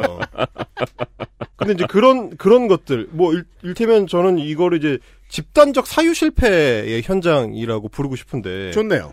이게 이제 집단적 사유 실패가 되게 되면 그 자체로 그 뭐랄까요? 윤리적 파탄 자체를 또 다른 밈으로 어 적극 활용하는 단계로 또 넘어갑니다. 물론 이제 지상파 같은 데서 자주 얘기하는 무슨 선 넘네 뭐 이런 거. 음. 선 없네? 뭐 이렇게. 그러니까 말하자면 원래는 있어야 되는 어떤 윤리적 저항선 같은 것도 넘어서는 거를 밈화하는. 그렇죠. 사유를 하려다 실패한 게 아니라 네. 사유를 실패하기로 한 거죠. 그렇죠. 사유 실패를 하기로 한 다음에 그것조차도 밈으로 만들어 버리는. 네. 이제 이런 과정들이 이제 지속적으로 반복되다 보면 어, 윤서인 사단 같은 어떤 컨텐츠 창작자로서의 정체성이 구현되게 된다. 이런 생각을 하게 되는 거고. 네. 다만 이제 최근 들어서 유튜브 특히 우파 유튜브 시장이 워낙 그 레드오션이 돼가지고 경쟁이 치열해지다 보니까 어, 윤서인 작가 같은 경우에 음. 뭐 인터넷 그 자아로서의 윤서인의 고민이라는 건 어떻게 나를 차별, 차별화할 거냐 음. 이런 거거든요. 그렇다고 이제 왕자 이런 애들처럼 극, 극, 극단, 극단적으로 가기에는 또 좀 용기가 조금 모자라시고 그거는 사실 용기가 있어야 하는 행동이잖아요. 그렇죠. 네, 길거리에서 그러는 건. 그거는 뭐랄까요 지성을 일정 부분 내려놔 놓을 수 있는 어떤 용기. 네. 예, 그거는 지성을 내려놓을 수 있는 능력이라기보다는 저는 지성을 내려놓을 수 있는 용기라고 생각을 하는데. 그러니까 모두가 바지를 벗기 전 가장 먼저 벗은 사람. 그렇죠. 음. 바지를 벗은 다음에 팬티를 내리고 그 팬티를 뭔가를 하는 애들. 그렇죠. 그런 애들이 있어요. 뭐. 이렇게 오리 같은 거 접어 오리라네 어, 이러면서. 어, 그렇죠. 입에 문다든지 막 도대체 왜 저러는 건지 모르겠는 그걸 할 수 있는 용기가 있는 경우인데 윤서인 작가 같은 경우는 그 정도까지는 아니어서 대신에 이 만연해 있는 인터넷 밈의 현장이라는 후추를 조금 첨가를 해서 아, 네. 음. 어, 이게 이제 스테이크인 것처럼 하고 싶다. 음. 이런 돌파 시도를 하게 됩니다. 그게 어, 이 코너를 통해서도 몇 번 소개를 해드렸던 인라이트 스쿨이라는 컨텐츠인데, 네. 근데 다시 한번 짚자면 그 현장 출동이라는 컨텐츠 자체가 결국은 일베나 DC의 밈 코드이기도 했던 인증의 또 다른 이름일 뿐이라는 거. 그러네요. 예, 인증 자체가 밈이라는 거를 예, 윤 작가님께 다시 한번 말씀을 드리면서 그 인증이라는 게 이제 왕자나 안정권이 나가면 사람들 있는 곳으로 갑니다. 윤서인 씨는 사람이 없는 장소를 가죠. 네. 네. 부끄러우니까요.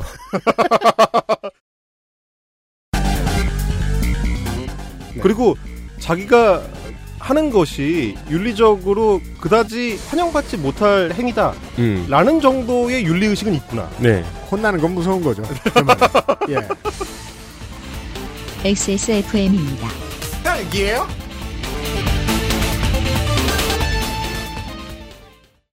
콕 집어 콕. 식구가 많아도 나 혼자 살아도 김치는 콕 집어 콕. 시원한 백김치, 감칠맛의 갓김치, 아삭한 총각김치. 무게도 포장도 원하는 만큼 다양해요. 그러니까 김치가 생각날 땐 콕 집어 콕. 제가 마카롱이 기대했던 모든 것이었어요. 네, 온유 마카롱이요. 입안 가득 프랑스의 달콤함. 꾸르꾸르 온유 마카롱. 엑세스몰과 로아스웰의 콜라보레이션. 아이들도 잘 먹을 수 있게 잘 만든 홍삼정. 높은 함량의 진세노사이드. 근데 가격은 4분의 1? 유통기한에 쫓겨 파는 제품도 아닌데 왜? 오직 엑세스몰에서만 만날 수 있는 특별전. 한정된 수량, 극한의 할인. 로아스웰 6년근 프리미엄 홍삼 케이지 헝키. 홍삼 키즈 5 플러스 1 행사와 함께 다른 집 아이들과 나눠 먹자는 얘기는 빼먹었습니다. 네. 그래서 저는 애한, 애한테 계속 그것만 먹이는 줄 알았죠. 한 아이한테 집중적으로. 뭐 그래도 되고요. 네. 그게 뭐 나쁜 거, 아 그것만 먹이면 안 되죠. 네. 네, 밥도 먹어야죠. 물론 그렇습니다. 네, 네. 그 얘기가 아니고 5 플러스 1 행사를 합니다. 음. 네, 그런데 이거를 다른 집에도 해- 함께 배송을 보내드릴 수 있습니다. 한꺼번에 여러 집에 배송할 수 있습니다. 그렇습니다. 그러니까 이제 5 플러스 1을 사시면서 혹은 음. 5 플러스 1 세트를 뭐 두 개, 세 개, 네 개 사셔도 되죠. 네. 네, 그럼 이제 유면상 PD님이 한바구음을 짓겠죠? 사실 울고 싶을 겁니다. 네. 너무 할 일이 늘어나서. 어, 사실은 그렇죠. 네. 어, 배송 메시지에 원하는 수량과 주소, 그러니까 다른 배송처로 보낼 네. 원하는 수량과 주소를 적어 주시면은 그쪽으로도 무료 배송을 해 드립니다. 그렇습니다. 저희가 이거 여러 번 해봐서 이제는 좀 합니다. 네, 나눠서 이렇게 따로따로 배송을 해 드리는 거죠. 네. 친지들, 아이들과 함께 나눠 드실 수 있습니다. 그렇습니다. 아예 갈 곳으로 배송을 따로 해드립니다. 그렇습니다.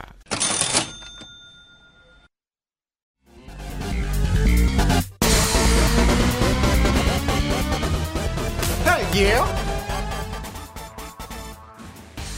그렇습니다. 그, 그, 그거를 가장 대표적으로 보여주는 컨텐츠를 준비를 해봤습니다.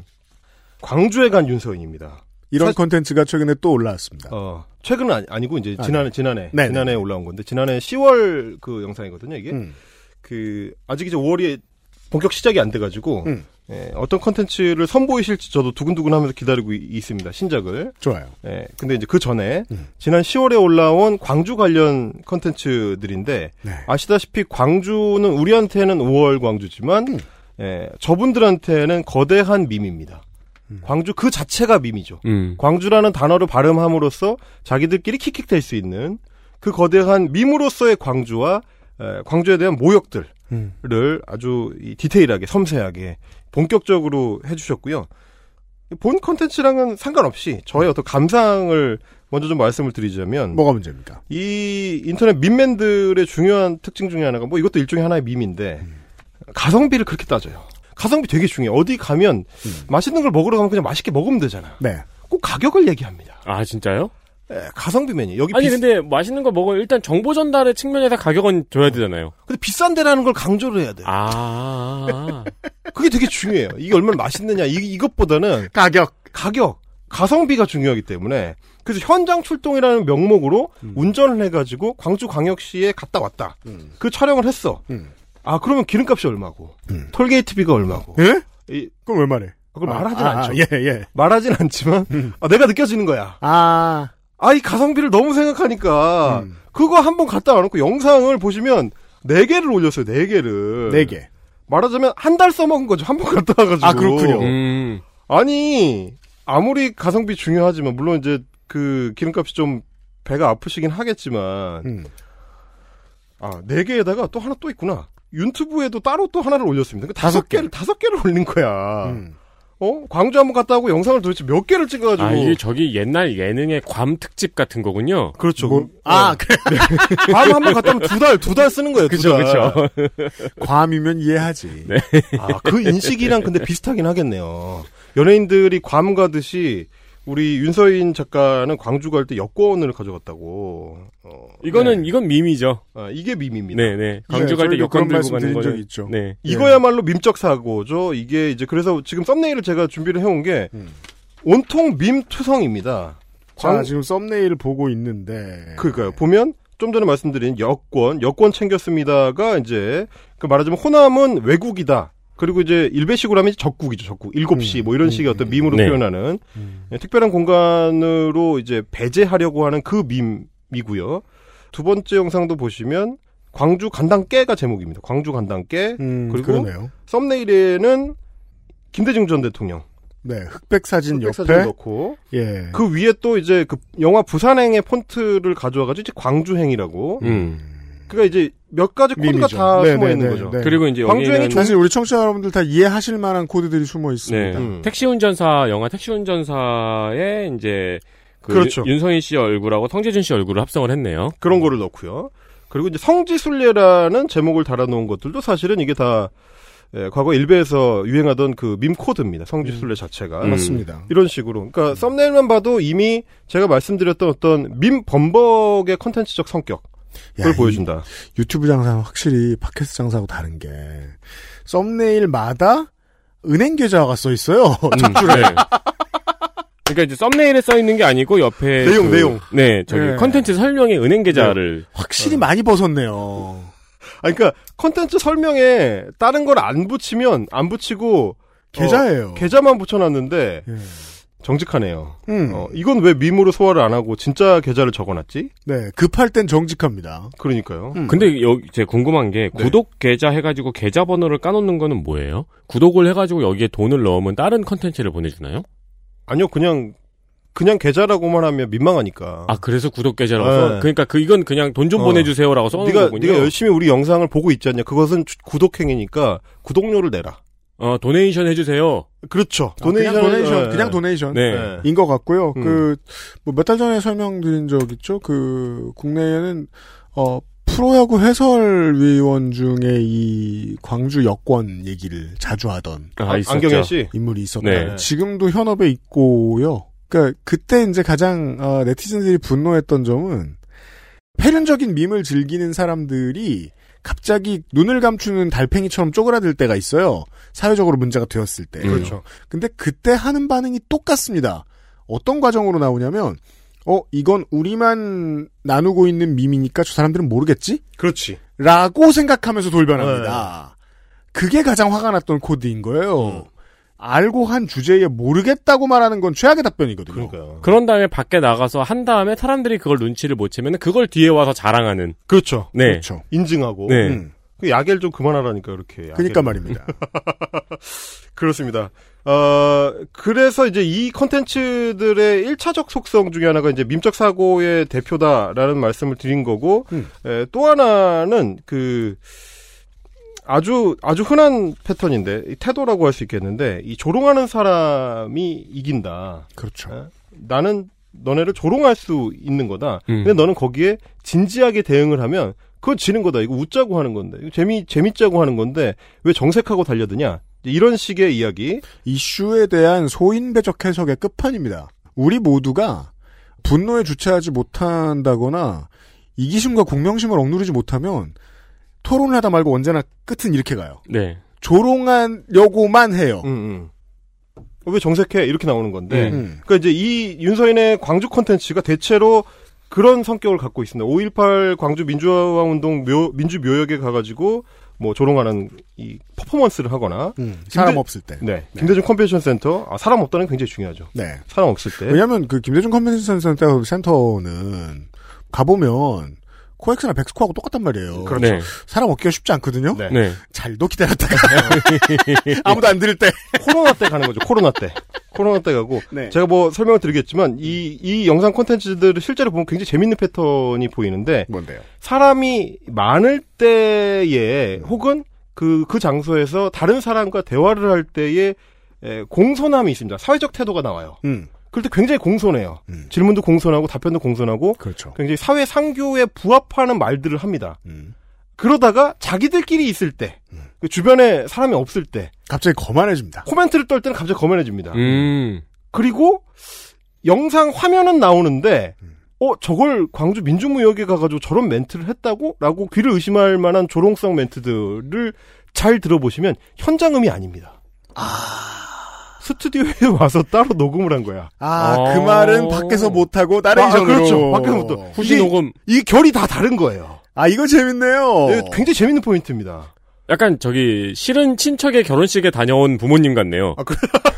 그 생각할 수 있는, 어, 가장 낮은 수준의 용기를 가진 사람. 네. 우리 조카하고 좀 비슷해요. 조카는 귀엽기라도 하지. 아, 그 조카 4살 때는. 그렇죠. 자꾸 뒤에 숨잖아요. 엄마. 그렇죠, 그렇죠. 네. 음. 어, 그런 어떤 행태를 보여주는 건데, 네. 그래서 이제 광주 민주화운동 묘역, 김대중 컨벤션 센터, 옛 전남도청 자리, 이런 자리들을 배회하면서 시종일관 조롱과 뭐 비꼬기와 혐오 이런 걸 쏟아내고 네. 거꾸로 이제 원래 본 컨텐츠였던 윤서인이라는 그 사이버 자아의 본 컨텐츠인 유튜브에서는 음. 처음에 그 유튜버를 만들 때에 자기가 내걸었던 기치가 사실을 알려주겠다.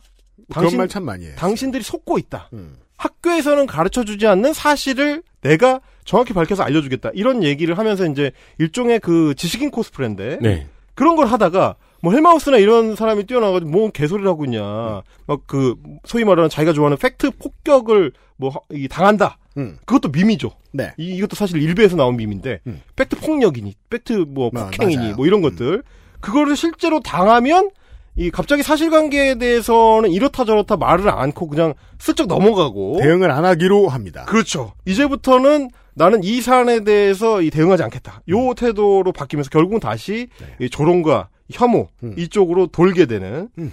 그래서 이 현장 출동 행위 인, 인라이트 스쿨이 원래 지향했던 지점이 음. 유튜브의 실패가 슬슬 눈에 보이기 시작하는 시점에 네. 사업 모델을 바꾸면서 이 어떤 콘텐츠 그 스타일을 바꿔보자는 걸로 시작한 거라서 그렇죠. 결국 그 끝에는 뭐가 있냐면 어 육화된 일베형 사념체 오늘 어려운 용어들이 막 등장하고 있어요.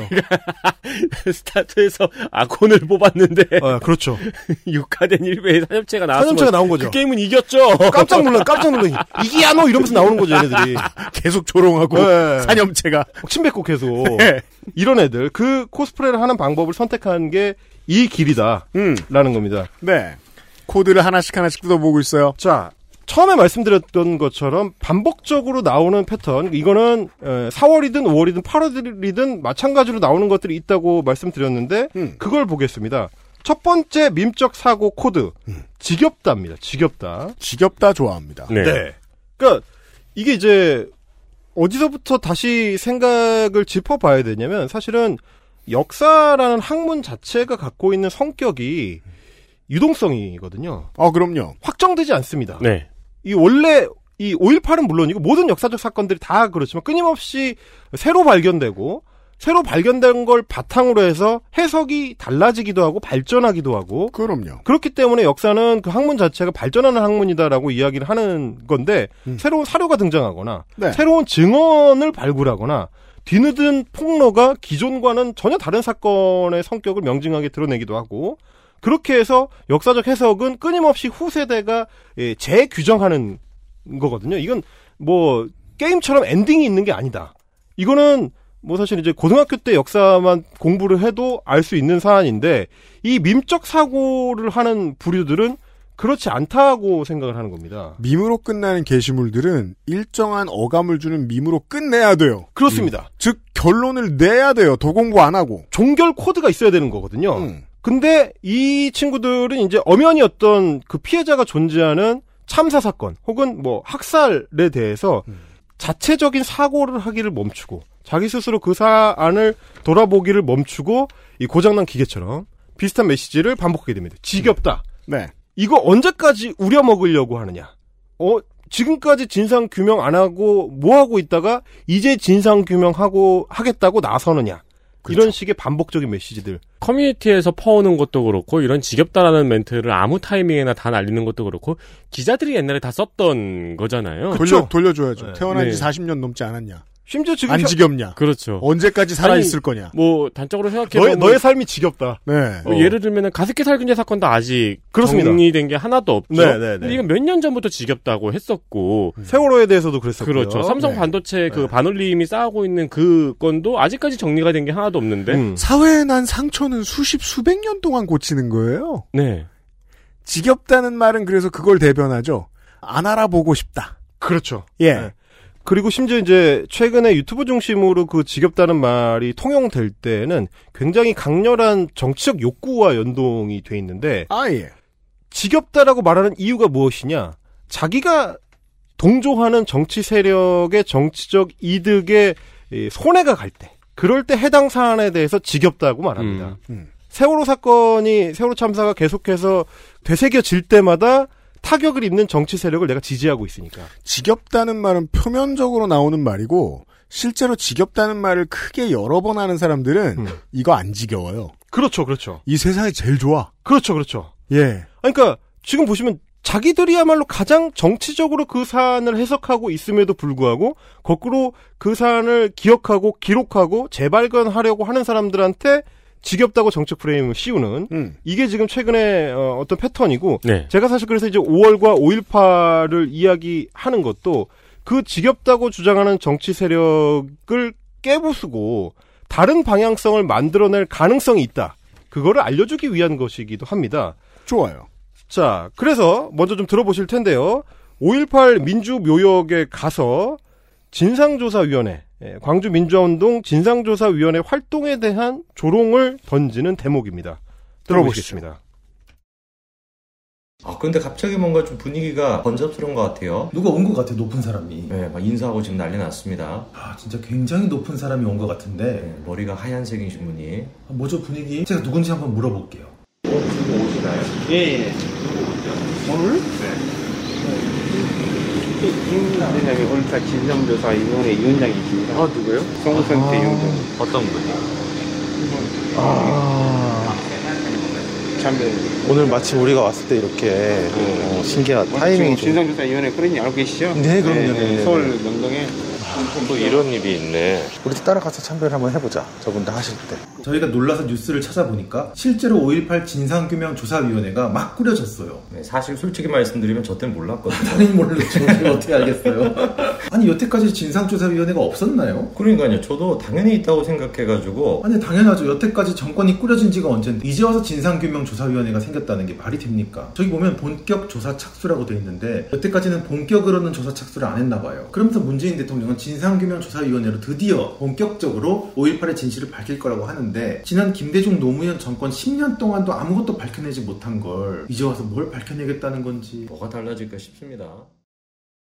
성제준과 윤서인이 같이 일을 하네요. 이때까지. 아, 이게 작년 10월 영상인데요. 네. 이때까지는 화기애애했습니다. 사실 음. 그저 인라이트 스쿨 출범하고 얼마 안 됐을 때요. 음. 초기에 야심찬 프로젝트 중에 하나가 이제 광주 방문이었기 때문에 아 그래요. 이때까지는 굉장히 훈훈한 관계를 유지를 하고 있습니다. 이제 그들의 오늘의 관계를 생각해보면 참 지금 지금은 일이고 어느 정도 지금 뭐 서로 마음으로 사별했나요? 아, 아직 직접적으로 서로를 공격하진 않습니다. 아, 직 아직까지는 준비 아직까지는. 중이군요. 네, 지금 준비 중입니다.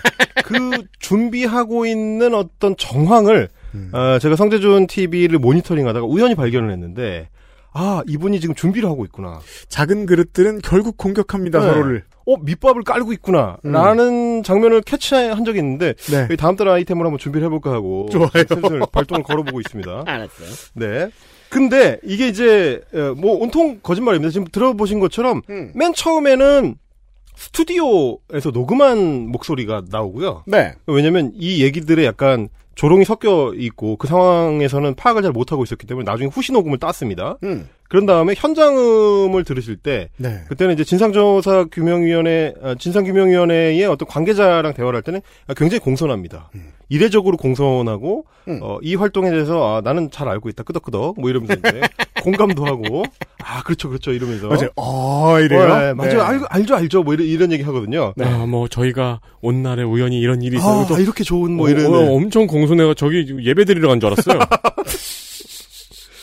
그런 얘기를 하다가 이제 뒤에 다시 이제 후시 녹음을 해가지고 음. 비판하고 비난하는 양상이라는 게 아니 진상조사 규명위원회가 정권 출범한 지가 언젠데 인제 나왔냐? 지금까지 뭐 했냐? 음. 이런 식의 얘기들. 어, 정권 출범하고 3년이나 지났는데 조사 착수도 안 하고 결국에는 문재인 정권이 말만 그렇게 떠들지 별로 의지가 없었던 거 아니냐? 이런 얘기들 그러니까 지금까지도 노무현 이후로 계속 자기들이 광주의 진실을 밝히겠다고 해놓고 아무것도 안 해놓고 이제 와서는 뭘 밝히겠다고 제스처를 취하냐 쇼를 하냐 음. 이런 조롱이 섞여 있는 얘기인 겁니다. 네. 이것도 뭐 흔한 장치입니다만 해석을 해보죠. 네. 이게 제가 뭐 이제 유튜브를 하면서 저희 구독자분들한테도 자주 드리는 말씀이지만 이 친구들이 뭘 말하는지보다 더 중요한 건 뭘 말하지 않느냐 하는 겁니다. 좋아요. 왜 거짓말이 되느냐? 일단 그 5.18 진상규명위원회가 막 꾸려졌다. 라고 이야기를 하거든요. 정권이 꾸려진 지가 언젠데 이 진상조사 규명위원회는 막 꾸려졌다. 근데 이게 10월 영상이라고 말씀드렸잖아요. 근데 어 자기들이 그러면서 막 꾸려졌다면서 인용한 기사에 보면 5월 11일에 현판식을 가졌다라는 기사입니다. 그러니까 이미 영상 만드는 시점에서는 6개월 전이죠. 그렇죠. 뭘 막 꾸려져. 6개월 동안 활동을 하고 있는데. 기초적인 거짓말부터요, 일단. 그렇게 이야기를 하려면 날짜를 가리든지. 물론 뭐 저 부동산 사장님은 네. 10년 이내 지어진 건물이면 막 지어졌다고 얘기를 합니다만 어, 뭐 영국입니까? 6개월이면 한국이면 정권이 바뀌어요. 네. 탄핵이 일어날 수 있는 충분한 시간이구먼. 네. 6개월이면, 네. 그 6개월 동안의 활동에 대해서는 눈 감고, 이렇게 이제 설명을 하고, 또 하나는, 실제로 출범 자체가 기대했던 거에 비해서 늦어진 거는 맞는데, 네. 왜 늦어졌는지가 중요한 거죠. 왜 늦어졌느냐? 윤서인과 성재준이 지지하는 그 자유한국당 때문에 늦어진 겁니다. 아니 한 350km 서울에서 갔으면 네. 왕복 700km쯤 이동할 거면 그 정도 공부는 하고 가는 게 좋았을 건데. 아니, 그리고 그 방해하는 과정이 언론을 통해서 지속적으로 중계가 됐거든요. 네. 2017년에 정권 출범하고 5월에 기념식을 한 이후에 곧바로 이제 추진을 했는데 5.18 특별법을 위해서 이제 발의를 하고 통과하는 과정이 굉장히 오래 걸렸습니다. 왜냐하면 5.18 특별법은 원래 이전 국회에서도 발의됐다가 자동 폐기가 됐던 법안이기 때문에 음. 사실 이미 공청회도 끝났고 법안 발의에 필요한 그 준비 과정들은 끝난 법안이었어요. 맞습니다. 그러니까 여야 합의만 되면 바로 통과가 가능한데 그 당시에 자유한국당이 처음부터 딴지를 걸기 시작하거든요. 음. 공청회 다시 해야 된다. 아, 다 했던 그렇죠. 건데. 그렇죠. 그런 것부터 시작해가지고 계속 딴지를 걸고 상임위에서부터 통과를 못 시키게 시간을 질질 끌다가 세월호 특조기 때하고 뭐 비슷한 그림입니다. 굉장히 비슷했어요. 그래서 네. 뭐 말만 뭐 광주를 뭐저 민주화 운동을 뭐 이게 진상규명 해야 된다 해놓고 결국 최종적으로 법안을 통과시킨 게 2017년 연말입니다. 이게 일단 한 6개월 걸렸고 음. 그 뒤에는 법안이 통과되고 나면 이 법안에 맞춰서 진상조사 규명위원회가 꾸려져야 되는데 꾸리는데 또 오래 걸립니다. 그렇죠. 왜 세월호 때를 제가 자꾸 비교하는 이유가 결국은 반대 반대하면서 시간을 충분히 끌고 음. 뭐 없앨 수 있는 증거도 없앨 시간을 준 다음에 누군가에게 그게 누군지는 알 수 없지만 그러다가 조사위원 야당목 누구 추천안의 만회로 또 시간을 끕니다. 이 패턴이 완전 똑같아요. 음. 세월호 때랑. 그래서 네. 야당목 조사위원을 엉뚱한 사람을 추천하는 방식으로 해서 반발을 불러오는 거죠. 일부러. 네. 그래서 그 반발 때문에 아 뭐 우리가 뭐 좀 하겠다는데 못하게 하네. 이런 식의 프레임을 만들기 위해서 그때 5.18 진상규명위원회의 조사위원으로 검토를 했던 게 자유한국당이 검토를 했던 사람이 지만원 박사입니다. 그러니까 이거를 그냥 빨리빨리 통과시키려 해도 이쪽에서는 야 그건 아니지라고 하면서 한 번 딴지를 걸 수밖에 없는 사람을 아 지만원이잖아요. 그러니까요. 여러분들이 지만원. 시상에서 신문지상에서 지만원의 이름을 마지막으로 들으셨을 때가 이때일 겁니다. 그러니까 이게 네. 조별 조별 과제를 이제 하려고 여섯 명이 모였어요. 한 명이 죄송한데 저는 너무 바빠서 대신 제 친구가 이 모든 일을 다 할 수 있게 추천을 드릴게요. 그렇죠. 그 친구가 잘할 거예요. 음. 그러면 아 그럼 우리도 다음 주까지가 하니까 어쩔 수 없이 친구를 데리고 오세요라고 했는데 막 뭐 요크셔텔이요. 아까 그 친구가 지만 원. 지만원. 그럼 당연히 조장은 이건 지만 원이잖아요. 지만 원이 앉아 있는데 그 시간이 또 걸린다고요. 조모임을 어떻게 해? 이렇게 되는 거죠 지금. 네. 그래서 또 한참 시간을 끌다가 음. 그 다음에 결국 세 명을 질질 끌던 끝에 추천을 하긴 했는데 그 중에 이제 두 명을 임명을 하거든요. 대통령이 선정을 해가지고 네. 세명 중에 두 명을 해야 되는데 세 명을 추천했는데 이 중에서도 두 명이 아예 법률상의 자격 요건에 안 맞는 사람들이었어요. 네. 한 명은 이동욱 전 조선 어, 월간 조선 기자고 음. 네. 한 명은 차기환 변호사인데 어, 물론 그 뭐 이제 한 분은 또 이제 군 출신 인사고 음. 이 세 명이 전부 다 전부 다 5.18 광주 민주화 운동의 의미를 부정했던 사람이긴 합니다. 네. 그러니까 진짜 애써 찾은 거죠. 그렇죠. 네, 저쪽에서 그냥 오케이 하면 안 돼. 결격의 결격의 결격을 찾아야 돼. 그 너무 황당한 건, 그러니까 말하자면 이, 이 사람들이 광주 민주화 운동의 의미를 부정하고 북한군 개입설을 주장했다. 그래서 그래서 청와대에서 반대를 하는 게 아닙니다. 음. 차라리 그 정도나 되면 다행이에요. 네. 그게 아니고 법률상의 요건이 안 돼. 이 사람들을 임명을 하면 법률 위반이 돼요. 그렇죠. 예, 진상규명 특별법에 따르면 원래는 이를테면 법률가여야 된다든지 5년 이상 재직한 법률가여야 된다- 된다든지 음. 역사 고증과 관련된 분야 왜냐하면 조사위원이 해야 되는 활동의 내용이 그거니까 네. 그렇죠. 역사 고증에 대해서 관련 분야에 재직한 학자 그러니까 교수 출신이거나 혹은 뭐 법의학 같은 거를 전공해서 5년 이상 현직에 있었거나 이게 여야가 합의한 요건이었단 말이에요. 네. 그런데 그 요건에 안 맞는 인물을 데리고 왔다는 거죠. 아니 그러니까요. 이게 이력서 제출 그 기준이 만, 만 30세 이상인데 7세 뭐 이러고 내면 안 되잖아. 그러니까요. 그냥 그냥 안 되는 거 그냥 안 되면 탈락이잖아요. 그냥 그럴 거면 뭐, 이거 네. 막 뭐, 아프리카 붉은기 거북, 뭐 이런 거 그러니까, 내면 그러니까, 그러니까. 물달팽이. 우리 거북이 똑똑해요. 이럴 수는 없잖아요, 이게. 서른이 넘었어요. 너보다 나이가 많아 임마 이럴 수는 없잖아. 등 무늬를 멀리서 보면 한국 같아요. 좀 이런 식의 행태를 보, 보인 거예요. 네. 이런 식으로 질질 끌다가 결국에는 최종적으로 대통령이 아 그럼 기자는 일종의 역사 고증 행위를 한 걸로 칩시다. 음. 해서 이동욱까지 포함해가지고 임명을 하는데 결국 법안 통과되고 2년이 걸렸습니다. 네. 근데 이거는 이 과정을 이야기를 해야 왜 이렇게 오래 걸렸냐라고 이야기할 수 있는 거죠. 그렇죠. 진상조사 규명위원회가 정권 출범한 지가 언젠데 이제 나왔냐라고 이야기할 때는 아 자유한국당 때문이구나 라는 얘기를 덧붙여줘야 야, 이게 대, 저기네요. 그, 져야 이기는 개주 같은 거군요. 뭐야 그게? 그러니까 느리게 느리게 이렇게 해가지고 진상조사위원회를 계속 지연을 시켜요. 아 그렇죠 그렇죠 그런 다음에 바톤을 넘겨주면은 바톤을 받은 사람이 이제 와서 무슨 진상규명이냐 이러면서 또 느리게 달려가는 거죠. 막 떨어뜨리고 중간에 네. 어, 어 아차 뭐, 네. 어. 생각보다 많은 메이저 언론들도 가지고 있는 습관 중에 하나죠. 결론만 놓고 내가 이미 까고 싶은 사람이 있어서 까고 싶은 세력이 있어서 그냥 편향성만 드러내는. 그렇죠 그래서 그러기 위해서라도 과정을 일부러 생략하는 방식. 네. 그리고 이제 그 5.18과 관련해서 밈으로 자주 사용되는 것 중에 하나가 아니 30년 동안 그 진상 규명을 해놓고 뭘 또 더 이상 밝힐 게 있다는 거냐 이것도 세월호랑 똑같은 똑같은 겁니다. 네. 네. 그래서 지겹다라고 하는 그 근거로 드는 건데 지금까지 안 밝혀내고 뭐 했냐라고 하는 이야기야말로 그 사람이 이 사안에 대해서 가지고 있는 무지를 보여주는 음. 무관심을 드러내는 거거든요. 왜냐하면 네. 밝혀진 내용이 있고 음. 밝혀지지 못한 내용이 있습니다. 네. 이거를 구분할 수 있느냐 없느냐가 컨텐츠를 만드는 사람의 기본 소양을 보여주는 건데 이 지점을 잘 모르시는 것 같더라고요. 애초에 관심이 없는 거죠. 예. 그러니까 세월호에 대해서도 마찬가지예요. 세월호 참사 와 관련된 규- 진신 진상 규명 관련된 위원회가 또 나왔어? 라고 이야기하는 사람이 있어요. 음, 네. 이번에 이제 세월호 관련된 특검을 대통령이 임명을 했다고 하니까 음. 아니 세월호 특검이 또 나왔어? 이렇게 얘기하시는 분들이 있어요. 그건, 그건 사실 문제는 뭐냐면 언론들이 방기하고 있었기 때문에 그렇죠. 제대로 알려주지 않았기 때문에 사람들이 거의 반 의도적으로 헷갈리게 되는 건데 무슨 재미없는 한국 영화 보면 상황이 뒤집히는 새로운 팩트가 나오면 언론이 다 보도를 해주잖아요. 어. 저는 그게 재미없는 한국 영화를 구분하는 기준이에요.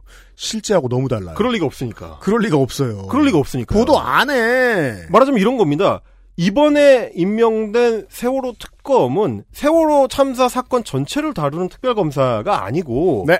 세월호 그 사고와 관련해서 내부 CCTV가 조작된 정황이 있다. 그렇죠. 그게 이제 세월호 참, 아, 저, 사회적 참사위원회에서 어, 특검을 의뢰할 때의 이유였으니까 그 사안에 대해서만 수사를 하는 DVR의 조작 가능성 네.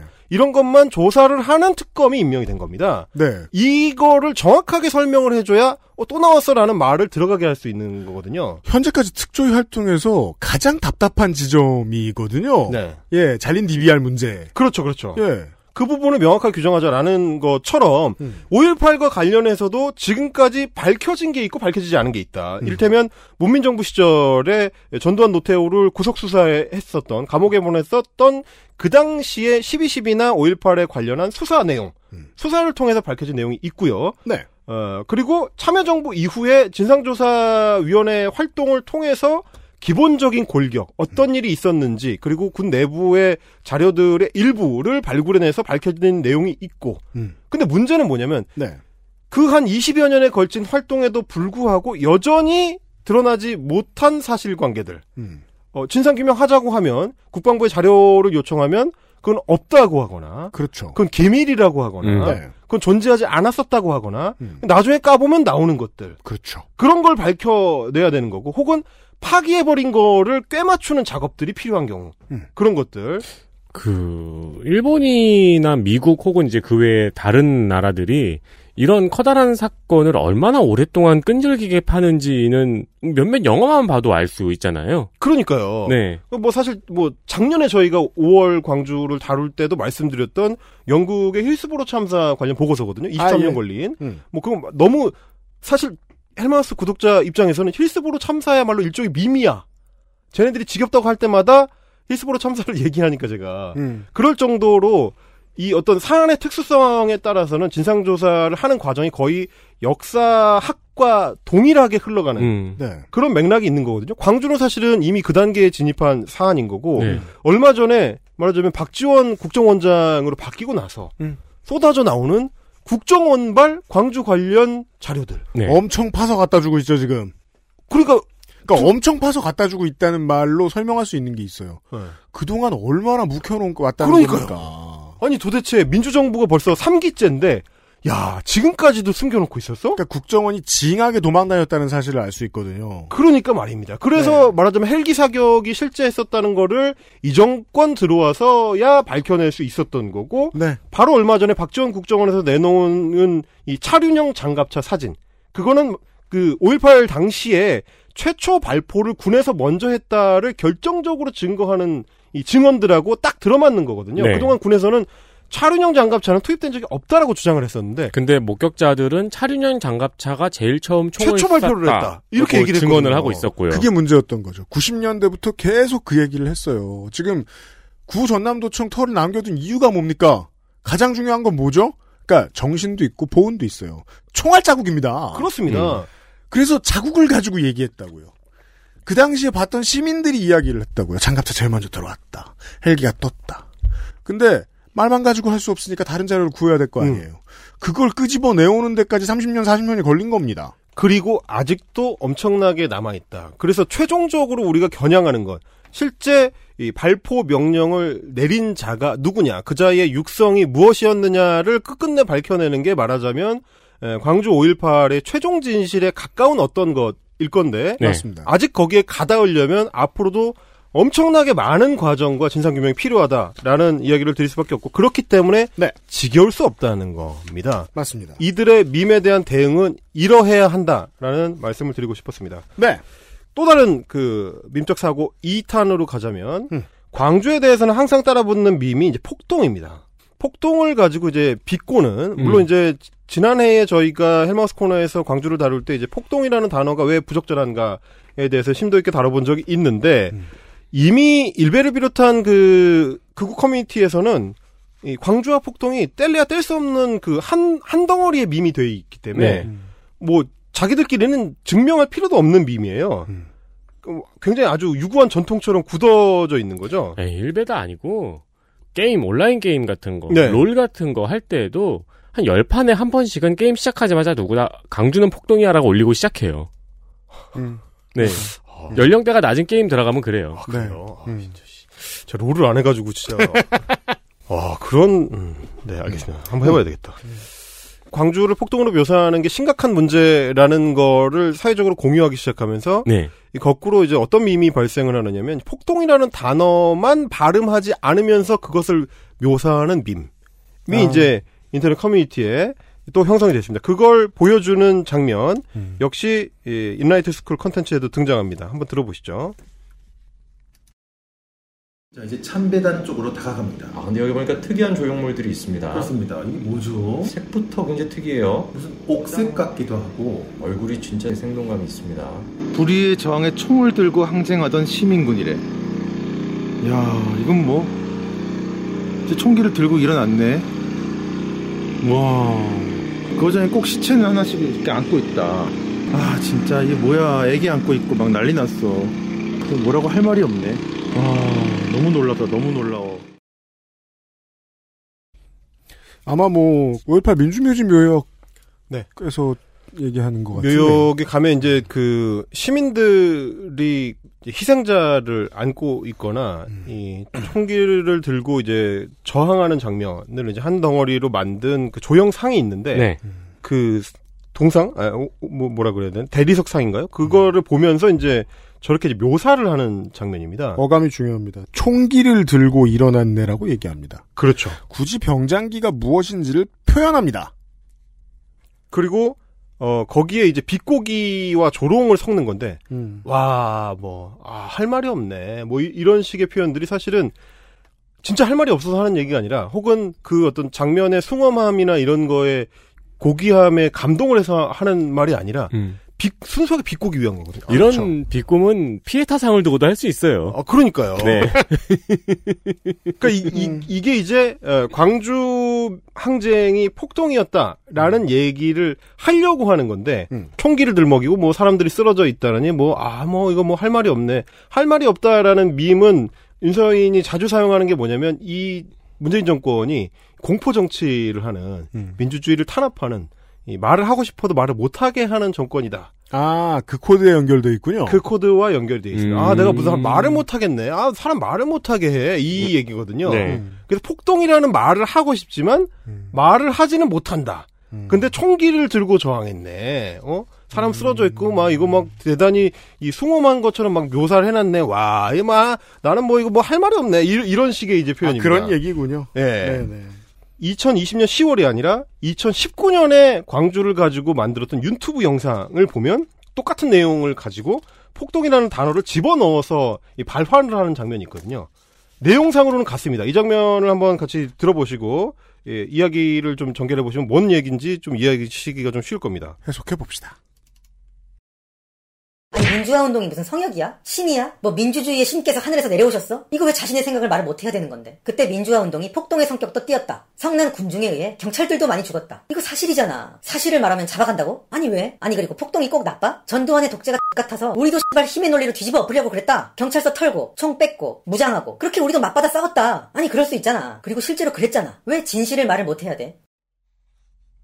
이런 겁니다. 그러니까 음. 이제 문재인 정권에서는 진실을 말할 수 없다. 음. 진실을 말하면 잡아간다. 네. 진실을 말하면 처벌받는다. 음. 그렇기 때문에 이 폭동적 상황을 묘사한 어떤 상을 보면서 아 나는 폭동이라고 말을 못하네. 아 이거 뭐 뭐라고 할 말이 없네.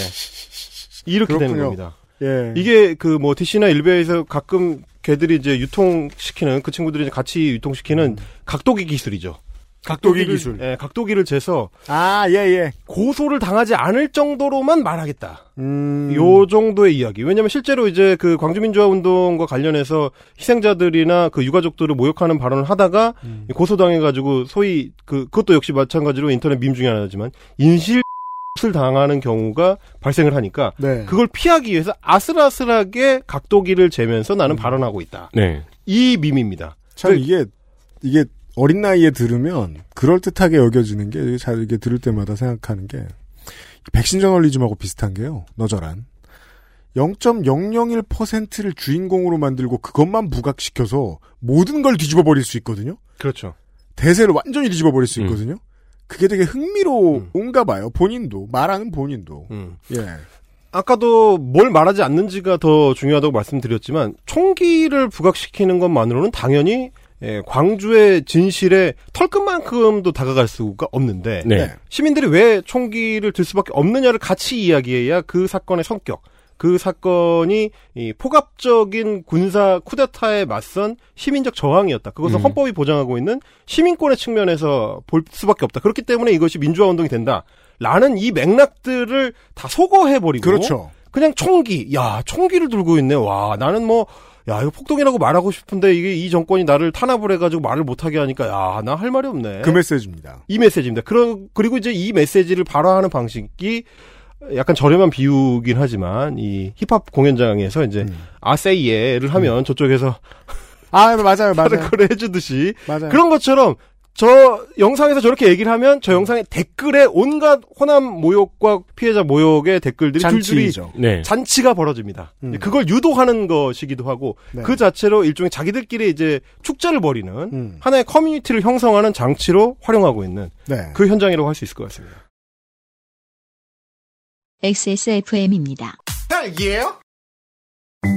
여성 청결제를 굳이 써야 할까? 어머 얘 좀 봐. 그냥 비누나 바디워시를 쓰겠다고? Y존은 청결하다고 다가 아니야. 내부의 약산성 밸런스를 유지해서 유해균이 살기 어려운 환경으로 만드는 게 중요하다고. 그럼 어떤 청결제를 써야 해? 전성분 EWG 그린 등급에 발암물질 유해 성분 불검출, 네 가지 유산균 발효물, postbiotics 함유까지. 말해 뭐해. 여성용품 전문 기업 29days가 있잖아. 소중한 사람들, 소중한 당신에겐 29days 여성 청결제 Blossom Care Foaming Cleanser 아이들도 가볍게 먹을 수 있는 홍삼정. 한정된 수량, 극한의 할인. 오직 엑세스몰에서만 만날 수 있는 특별전.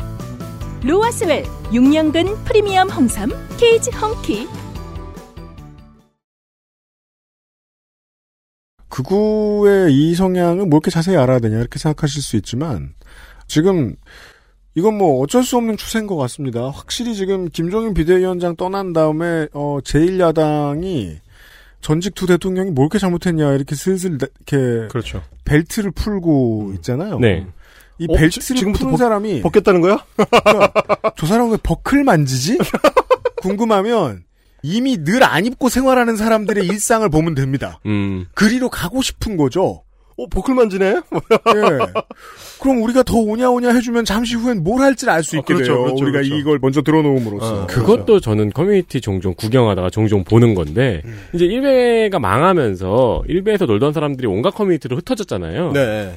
그러면서 이제 커뮤니티 색깔이 약간 희석이 되고 약간 우경화되면서 가끔씩 박정희 찬양, 전두환 찬양 글이 올라와요. 그렇죠. 예. 돌아오는 거죠. 네, 그러면은 밑, 어느 커뮤니티에서는 야 우리가 그래도 그건 아니지 어디서 스멀스멀 전두환을 꺼내라고 어. 댓글에 여기 잔뜩 달리는 데도 있고 네. 또 어느 곳은 그래 솔직히 틀린 말은 아니지 이러면서 어. 그렇게 점점 이제 그라데이션으로 물을 세력 싸움 하죠. 예, 물을 타더라고요. 그렇죠. 네. 이게 버클을 슬슬 만진다. 음. 저 벨트를 지금 풀으려고 하는 것 같다라고 할때땡 해줘야 되거든 이게. 음. 땡을 해줘야 오 깜짝 놀라가지고 이제 벨트에서 손을 떼게 되는 건데 네. 그걸 냅두면 이제 딸깍 이 내립니다 이제. 네. 그럼 보고 싶지 않았던 장면을 우리가 보게 되는 거예요. 전 시민적으로. 그렇습니다. 그걸 방지하기 그걸 위한. 방지하자면 그걸 방지하기 어, 위한. 미리 최악을 보는 것입니다.